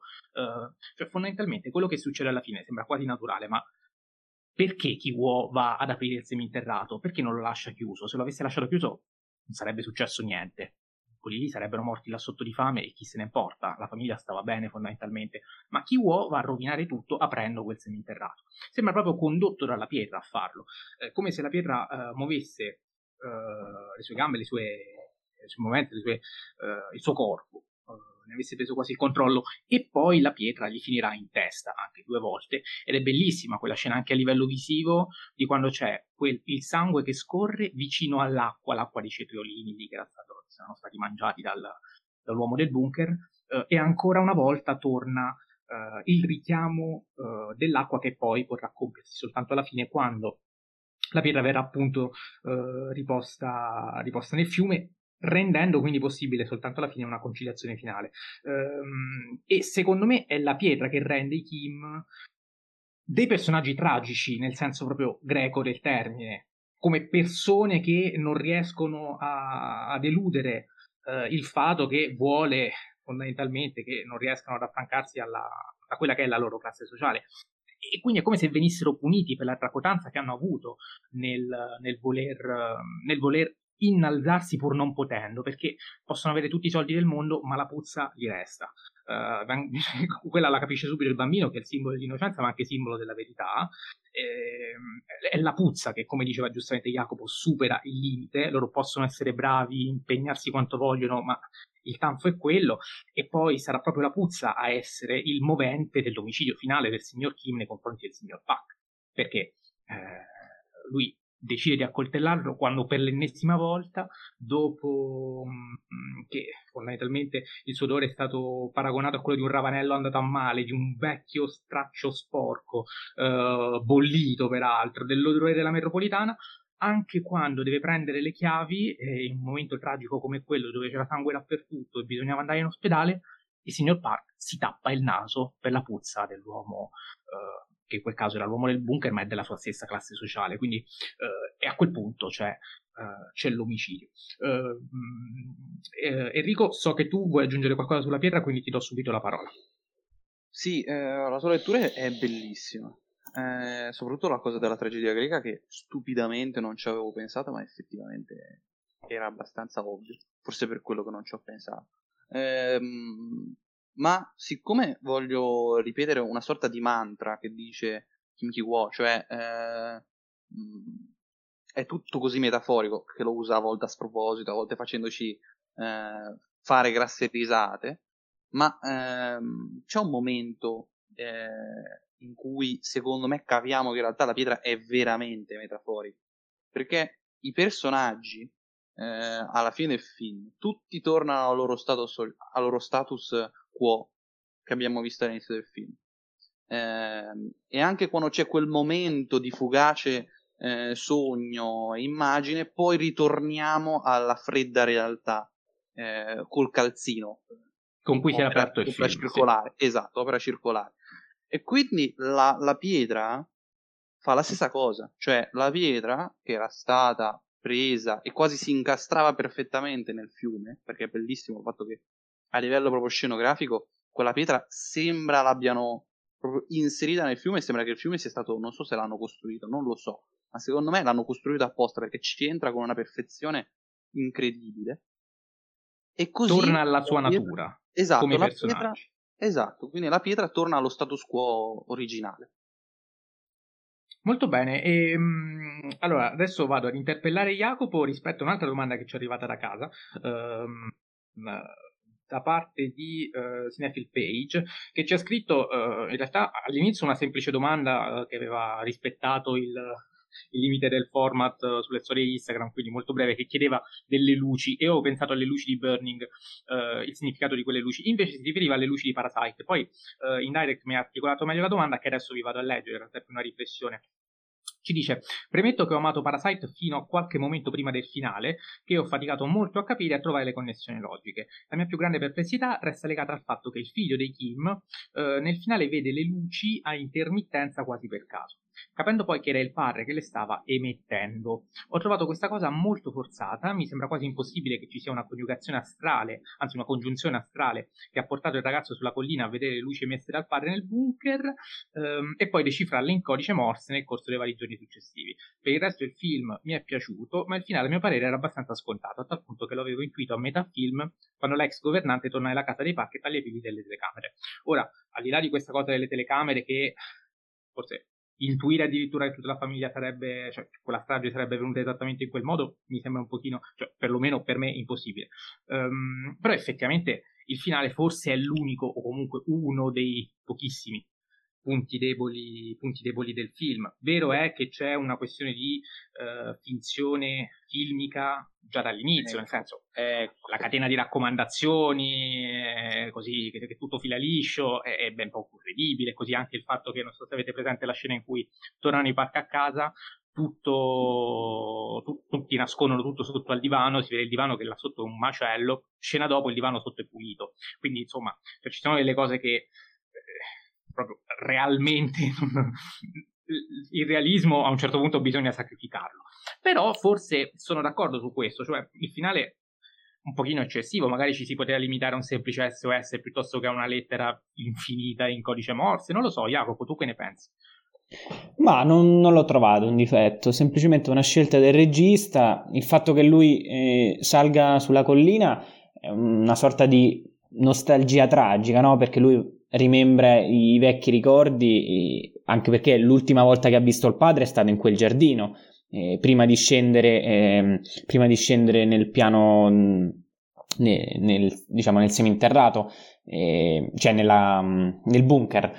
Quindi è una sorta di diciamo, lui rivive eh, quel, quei momenti eh, guardando ora come è cambiata la casa, perché sono arrivati anche nuovi, mh, mm, nuovi, nuovi proprietari. Quindi eh, sicuramente eh, intanto potrebbe essere un, una scena che che non esiste, nel senso che, ehm, che, quel finale, come giustamente avete detto, può essere anche sognante, nel senso come anche il pezzo in cui lui diventa ricco, in cui lui guadagna abbastanza da comprarsi eh, la casa e poi per riabbracciare il padre. Quindi n- non lo vedo come un difetto, ecco, semplicemente una scelta che può essere non condivisibile o meno, ma addirittura, ecco, se dite buco di trama io vi ammazzo, No, no, vabbè, certo, buco di trama no, però chiaro, magari lui eh, chiedeva delle delucidazioni narrative. Ecco, un'altra che mi viene in mente è quella del fatto che ehm, il finale in cui lui eh, spera di riuscire, insomma, immagina di riuscire a diventare ricco, comprare la casa e rivedere il padre, e, e, dice questo è il mio piano, si riallaccia anche col discorso che fanno nella palestra, in cui il padre fondamentalmente gli aveva insegnato, lui che aveva sempre un piano, di non farsi mai dei piani. E quindi il fatto stesso che lui alla fine sembra non aver imparato la lezione perché dice ho un piano, è come dire uh, sì, tu il piano ce l'hai, ma vedrai esatto. che non andrà a finire bene. Non solo. Se...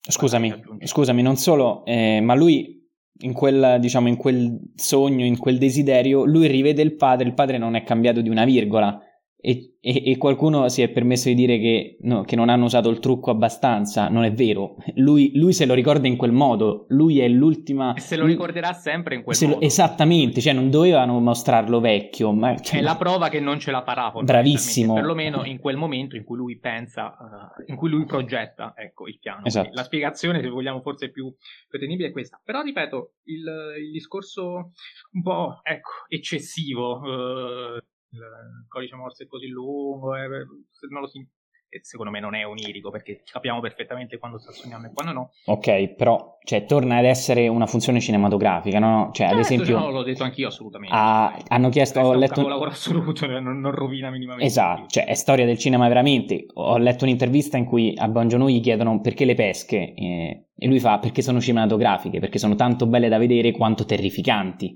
Eh, anche perché anche lui da giovane aveva avuto un amico che, con quella stessa allergia.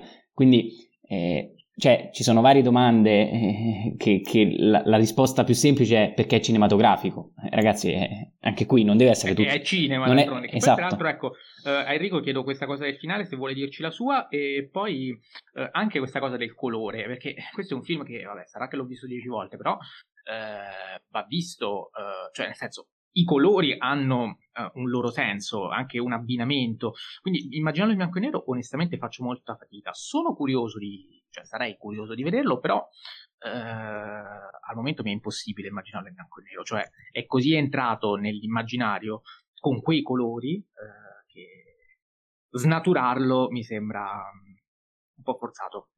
tu che ne pensi, Enrico? Allora, a quale vuoi che risponda prima? Al Quello che vuoi. Eh, vabbè, allora parlo prima del finale perché eh, onestamente sono profondamente in disaccordo con l'ascoltatore. Perché eh, Bon Juno qua ha fatto il salto che forse è quello che gli ha permesso di, eh, di vincere tutto. Eh, nel senso di ehm, andare eh, proprio a fare un film cinematografico, inteso in senso popolare, nel senso dell'entertainment hollywoodiano classico, cioè della finzione cinematografica nuda e cruda solo ed esclusivamente per mandare un messaggio.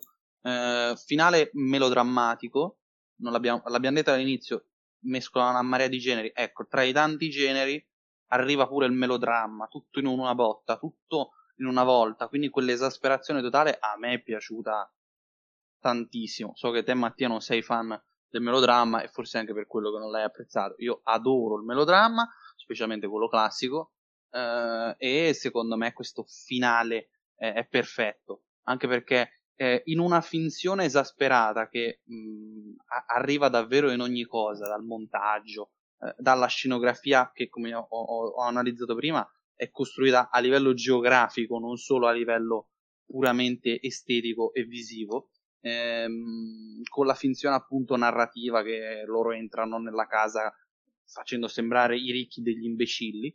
Eh, con tutta questa cosa, eh, la fine non può non essere melodrammatica. Cioè, io se ci penso a un finale realistico, avrebbe rovinato il tutto. Se volete un film realistico di Bong, andate a vedere Memories of Murder con quel capolavoro stratosferico di. Quello anzi forse è il difetto di... Il difetto è proprio quello che non per favore, Mattia, per favore. Murder, Memories no, no, no, no, no, non sto dicendo dal mio punto di vista. Dico, ho, ho, sentito critiche mosse a quel film perché, eh, vabbè, ma come finisce? Non si capisce niente. È un capolavoro assoluto. Eh, per me 10 su 10. Il finale, il finale di Memories of Murder è perfezione assoluta. È forse uno dei finali più belli di questo secolo. Ehm, no, no, questo semplicemente per dire che alla fine cioè, c'è sempre chi resta scontento, non, non si può no, accontentare chiaro, tutti. Chiaro, chiaro. No, però cerco di spiegare a, all'ascoltatore appunto, certo, il fatto certo, che certo. secondo me eh, non si può non pensare a un finale melodrammatico, cioè questo è il punto. Comunque, eh, riguardo alla questione colori, io onestamente sono curiosissimo di vederlo eh, in bianco e nero. Uh, uno perché amo il bianco e nero, due perché secondo me c'è un lavoro talmente grande a livello fotografico che secondo me pure in bianco e nero farà la sua porca figura. Purtroppo spero che l'edizione un video scenda di prezzo con un'offertina, magari me lo, me lo arrubo così avrò due Parasite in casa. Eh... uno ricco e uno povero, vedi? Esatto, eh, esatto. due parassiti. Tre, tre, tre, tre, l'altro sei tu. Ah, no, scherzo. Mamma, eh, e, quindi, e, quindi, niente, secondo me eh, la ricerca estetica, soprattutto nelle luci, eh, perché è vero che i colori sono eh, grandiosi, ma eh, guardiamo spesso come eh, le grandiose inquadrature sono realizzate a livello di luci. l'illuminazione comunica sempre tantissimo. Ehm, fateci caso, sono anche luci, anche qui molto cinematografiche, molto artificiose. Eh, sì, cioè, penso, scusami se sono... ti interrompo, questa devo dirla, quella dell'ingresso nel, nella cantina, quel, quel, nero in cui i protagonisti fondamentalmente vengono avvolti eh, ogni volta sì. che scendono e quando salgono, penso agli occhi dell'uomo nel bunker, ecco, quella scena in un bianco e nero per esempio funzionerebbe, è anche molto bene, penso al bianco degli occhi che eh, fa, fa, specie a colori e in bianco e nero forse fa ancora la sua bellissima figura. Assolutamente. Vai, breve digressione, procedi. No, no, ma hai fatto benissimo, anzi, eh, non ci avevo pensato tra l'altro a questa cosa. Eh, effettivamente sì, sarebbe una figata assoluta. Eh, ma in generale, secondo me, proprio il bianco e nero eh, ci starebbe forse molto bene. Cioè, forse il risultato non sarebbe al pari del colore. Eh, però, secondo me, eh, il film potrà avere la sua porca figura anche con un bianco e nero, secondo me, è azzeccato. Anche perché il film, diciamo, varia su una scala di colori molto particolare, quindi ipotizzo anche una scala di grigi molto sentita, eh, dove questi tocchi espressionisti, come hai detto tu, eh, secondo me eh, potrebbero mixare un aspetto più impressionista con uno più espressionista, andando secondo me a creare un diciamo un, un mix secondo me abbastanza efficace. Poi per carità eh, la, l'edizione non l'ho vista, quindi magari un giorno se la vedrò in postilla a fine puntata dirò due parole. Il bianco e nero potrebbe enfatizzare le diseguaglianze, no? eh, di, il bianco e nero che non esiste e quindi il, tutte le sfumature che passano, eh, nessuno è buono e cattivo, nessuno è solo buono o solo cattivo, quindi potrebbe essere anche funzionale proprio dal punto, dal punto di vista semantico. Vabbè, dobbiamo, dobbiamo, vederla e poi vi faremo sapere se ci riusciremo magari. Ecco, questo, questo assolutamente. Criterio. una puntata apposta. Peraltro pensavo questa puntata sarebbe durata poco, invece vista l'ora anche qui siamo riusciti a dilungarci pure stavolta. Non eh, che vi siate mai lamentati. È merito di Burning. Due, due capolavori e mezzo, dai, cioè scusa, mi sembra giusto. No, no, ma devo dire, non ci sono ancora arrivate lamentele sulla durata, poi magari ecco prima o poi vi regaliamo una puntata di mezz'ora così vediamo che succede. E, ehm, se ci riusciamo, cosa che escludo, vabbè, ma questo qui è un film bellissimo, che poi è curatissimo nei minimi dettagli, cioè poi mentre ne parli te ne vengono in mente proprio così, uno dietro l'altro. Tipo adesso mi è venuta in mente la scena del cellulare utilizzato come arma e paragonato a una testata nucleare nordcoreana. Um, mi sono venuti in mente un sacco di, di, di battute fatte la Nord Corea peraltro c'è anche in Burning, giusto così per certo, quei megafoni che riecheggiano al confine. Ehm, e mi è venuta in mente una battuta eh, della, della, donna ingenua, ricca, che chiede anzi no, cioè, c'è il marito, il signor Park, che chiede alla moglie: Credi che entrerà acqua nella tenda, riferita alla pioggia torrenziale che c'era fuori con uh, il bambino? E lei dice: L'abbiamo ordinata negli Stati Uniti, andrà tutto bene. Così il problema risolto. E critica ferocissima, satira politica agli, agli, Stati Uniti e anche questa c'è in Burning in cui c'è una scena in cui parla Donald Trump, quindi anche tanti collegamenti tra un film e l'altro, e veramente potremmo non finire mai, quindi a un certo punto tiriamo le somme e leggiamo le domande, anzi le osservazioni che ci sono arrivate dai nostri ascoltatori.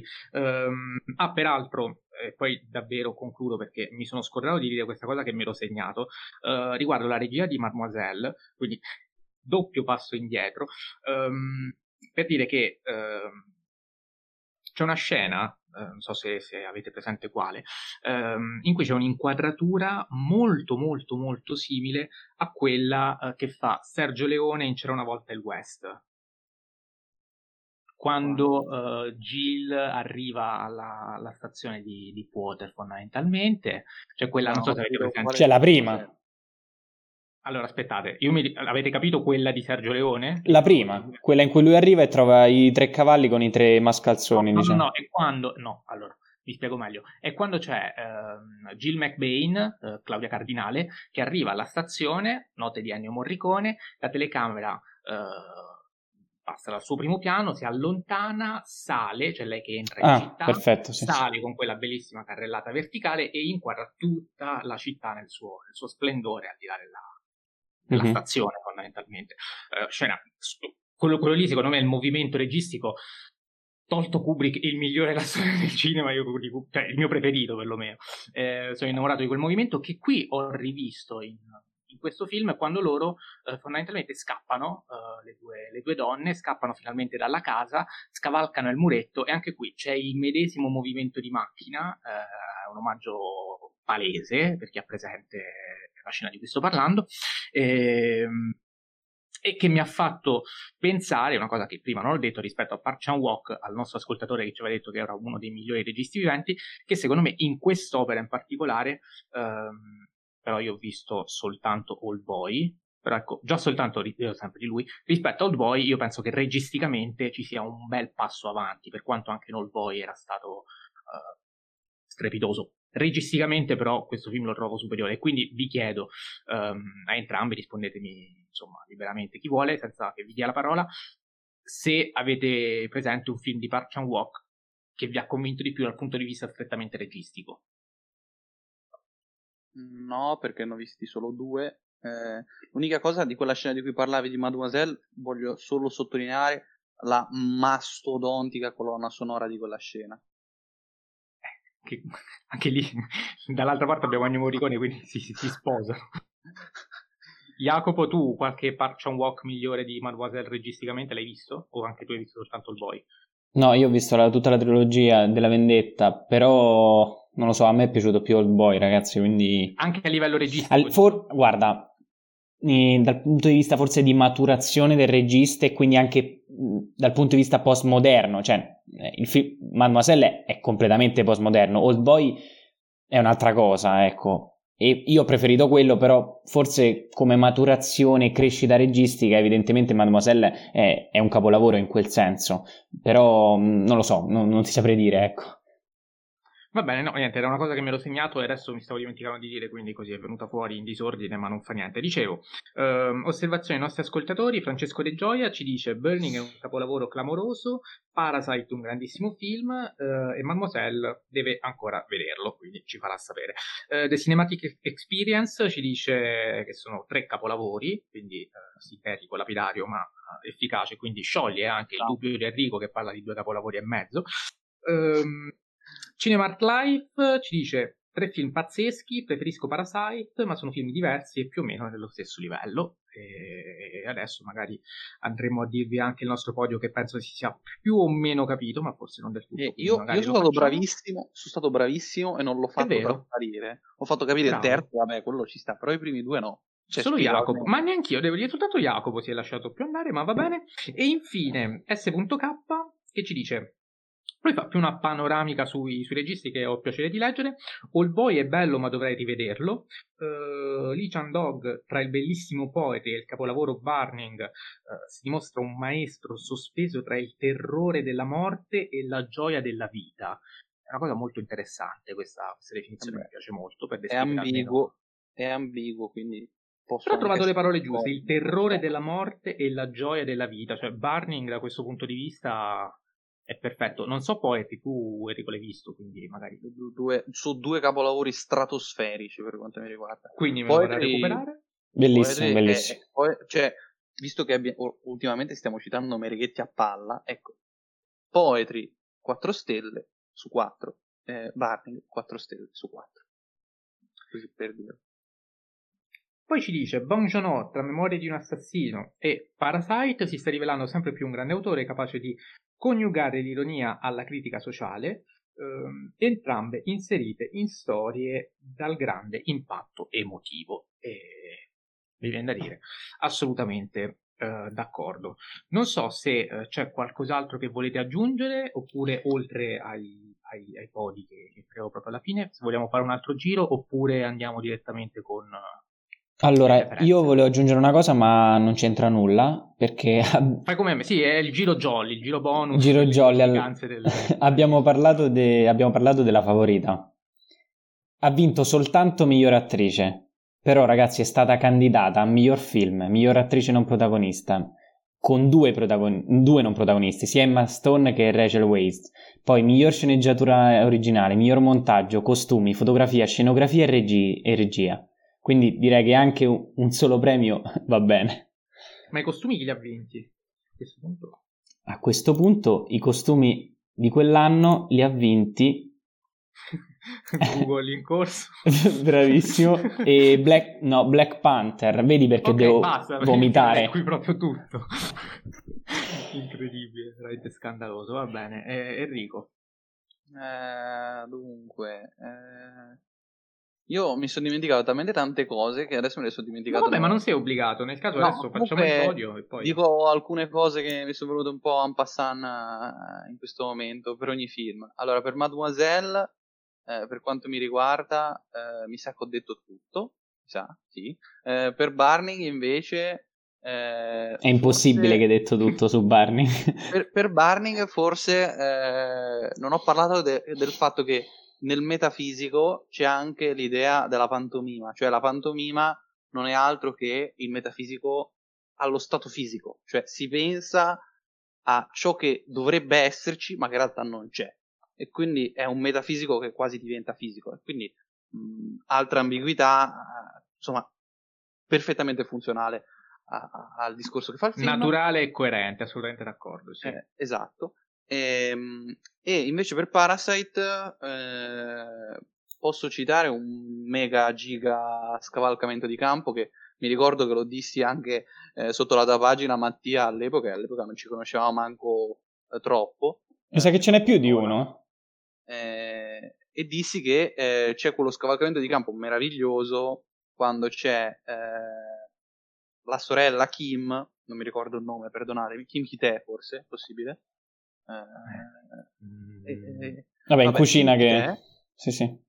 Eh, e sostanzialmente eh, sta fregando la mamma Park eh, facendo tutta quella supercazzola sulla, eh, su, sulla schizofrenia, sulla psicologia artistica e praticamente Bong fa un carrello orizzontale andando a scavalcare il campo e poi nel montaggio c'è il continuo scavalcamento di campo. Genialata totale perché ci fa vedere proprio lo scavalcamento di campo che avviene spostando il carrello una, una sequenza che quando l'ho vista al cinema sono rimasto folgorato e tutte le volte che la rivedo quella scena la adoro, anche perché poi col carrello, in corrispondenza del carrello c'è anche la colonna sonora che fa uh, un rumore. Sì, ma anche la colonna sonora, sì, sì, sì, quelle, anche, fa, anche spesso dei suoni simili a quelli degli insetti, se ci fate caso, quindi, vabbè, sono son, son tre filmoni e Parasite, lo dico e così cominciamo, è il mio preferito, è assolutamente primo, e um, una bella spanna sopra gli altri due che secondo me se la giocano.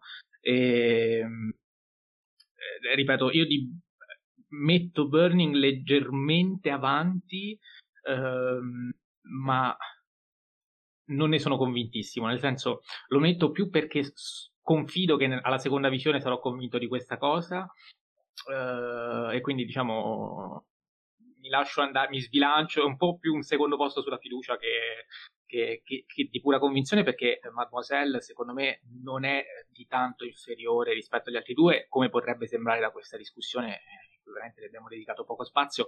Forse è quello ecco a livello uh, di, di, analisi uh, sulle cose da dire proprio perché è più didascalico, come diceva Jacopo, su cui ci si può soffermare un pochino di meno, cioè è un film che vedi e eh, che poi sì, ne puoi parlare tanto, però fino a un certo punto, cioè non puoi parlare dieci ore di, di Mademoiselle eh, senza almeno, cioè se sei sano di mente. Eh, con gli altri due invece sì, puoi. Ehm, quindi ecco, penso sia questa la, la, divergenza. A livello di gusto però è godibilissimo anche quello, quindi eh, lo metto al terzo posto soltanto per questo. Chi vuole cominciare? Jacopo. Allora, la tua è più spoilerata. La mia è sicuramente riconoscibile dagli ultimi 90 minuti di discussione. E terzo posto Mademoiselle, che mi è piaciuto tantissimo, lo ripeto, eh, secondo me sostanzialmente non è a livello degli altri due. Poi Parasite al secondo posto e poi ovviamente Burning eh, perché, perché, perché, è proprio un, un capolavoro ragazzi, non c'è niente da fare. Enrico? Allora, io mi sono tenuto pronto un discorsetto perché volevo arrivare al podio per farlo. Io, fino a quanto? Due settimane fa, ero convinto eh, di questa top 3, cioè terzo posto Mademoiselle, secondo posto Barning, primo posto Parasite. Eh, quindi uguale a quella di Mattia Uh, seppur fossi più sicuro della posizione di Barney, cioè ero sicuro che dei tre il minore è Mademoiselle. Però, rivedendo Barning, grazie, eh, e forse vedendo anche Poetry, Barning ha scavalcato eh, Parasite, ma di quanto? Neanche una mezza spanna, quindi eh, insomma, eh, io adesso ho cambiato idea, però sono per me tre film, ripeto, giganteschi, tutti e tre, due capolavori e mezzo per quanto mi riguarda, quindi cioè, si sta parlando di due film, eh, di tre film veramente fondamentali.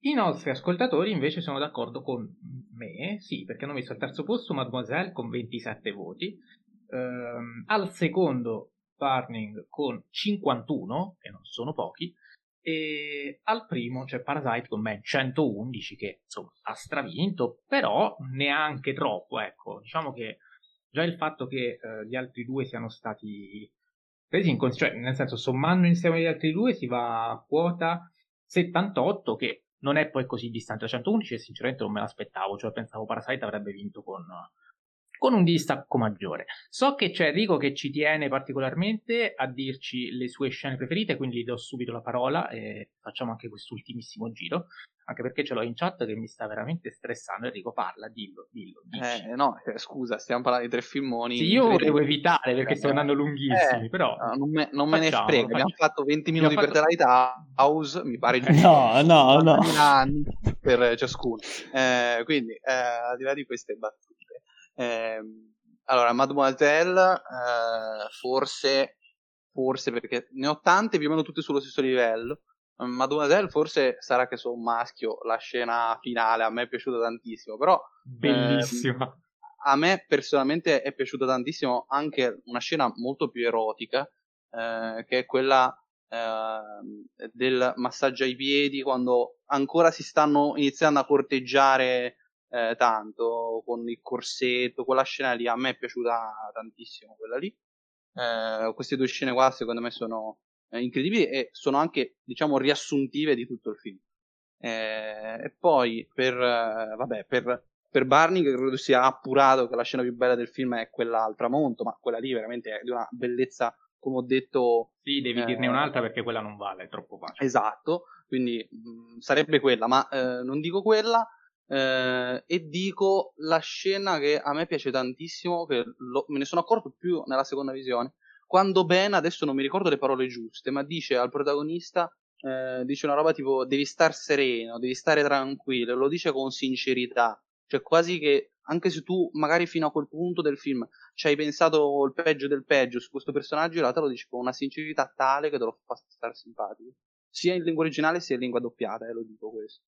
Eh, invece Parasite, eh, a me piace molto la scena quella in cui in palestra o quella in cui eh, quella è quella che odio invece quella della palestra quella che mi piace no, io la amo.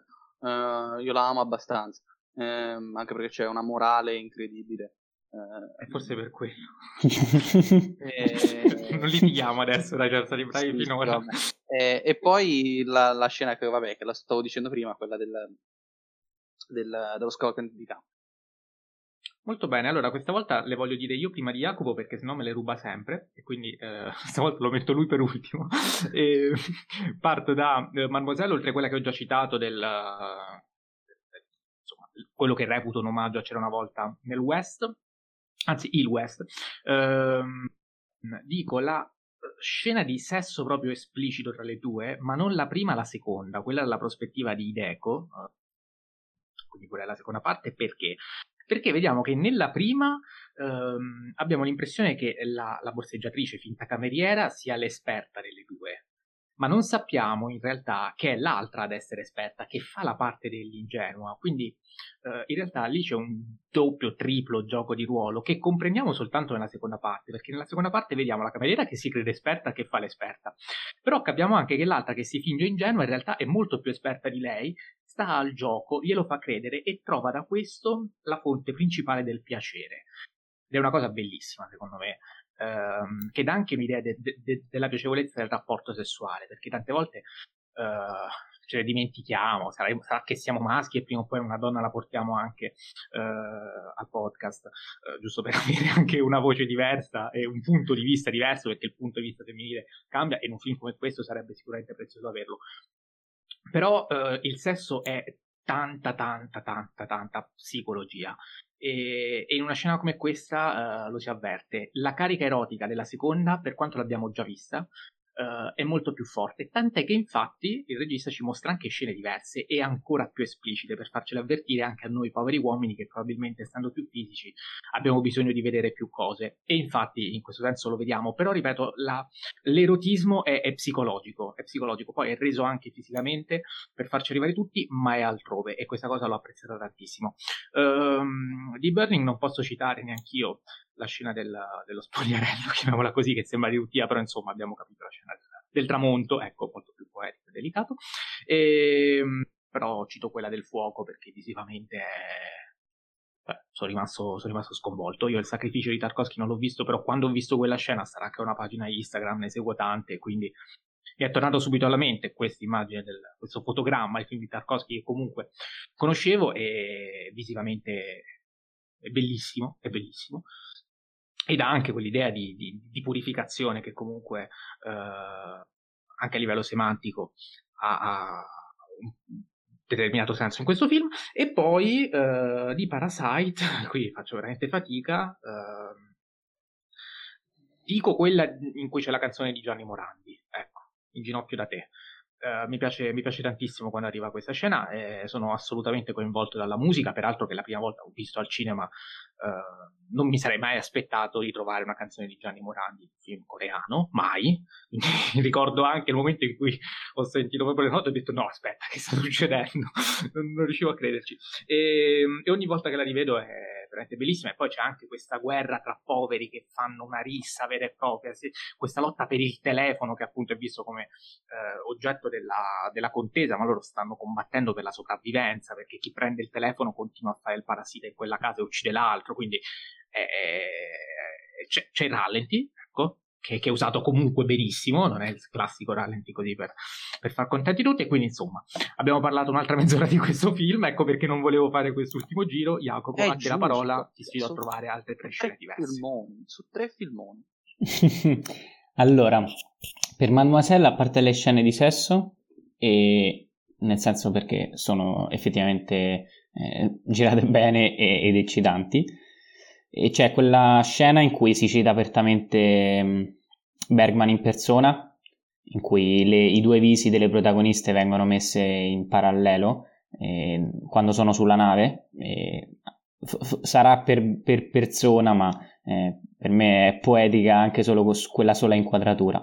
Per quanto riguarda Parasite, io tutti quei 5 minuti più o meno centrali nel quale eh, si architetta lo stratagemma per introdurre la madre eh, come governante e quindi minare la posizione di, que- di, quella che poi andrà via, tutti quei 5 minuti di montaggio per me sono perfetti, t- proprio tutte quelle scene, e, e, poi il finale in cui c'è quel primo piano su, su Song Kang-ho vestito da indiano che mi fa veramente morire da ridere e, e, e, non solo, anche piangere per quello che succede dopo.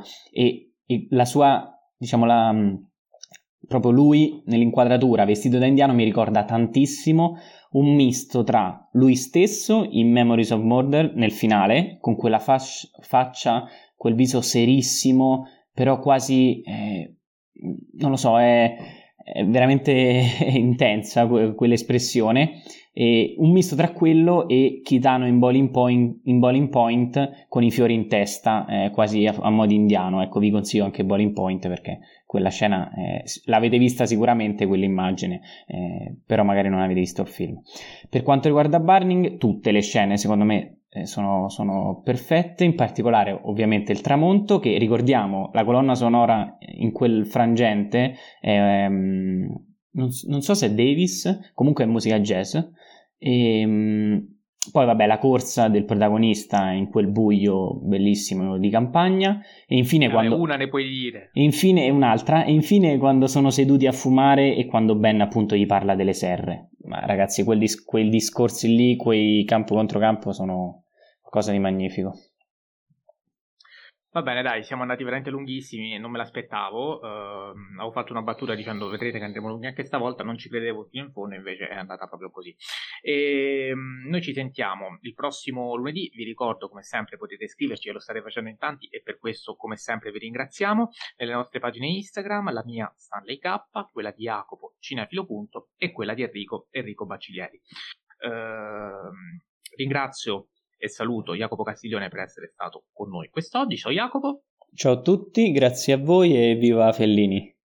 Come sempre ringrazio e saluto anche Enrico Baccigliari. Ciao Enrico. Ciao a tutti e viva Li Chandong e recuperate Poetry. Ciao a tutti, viva Park Chan Walk, viva Bong Joon-ho, viva Stanley Kubrick e ci sentiamo il prossimo lunedì.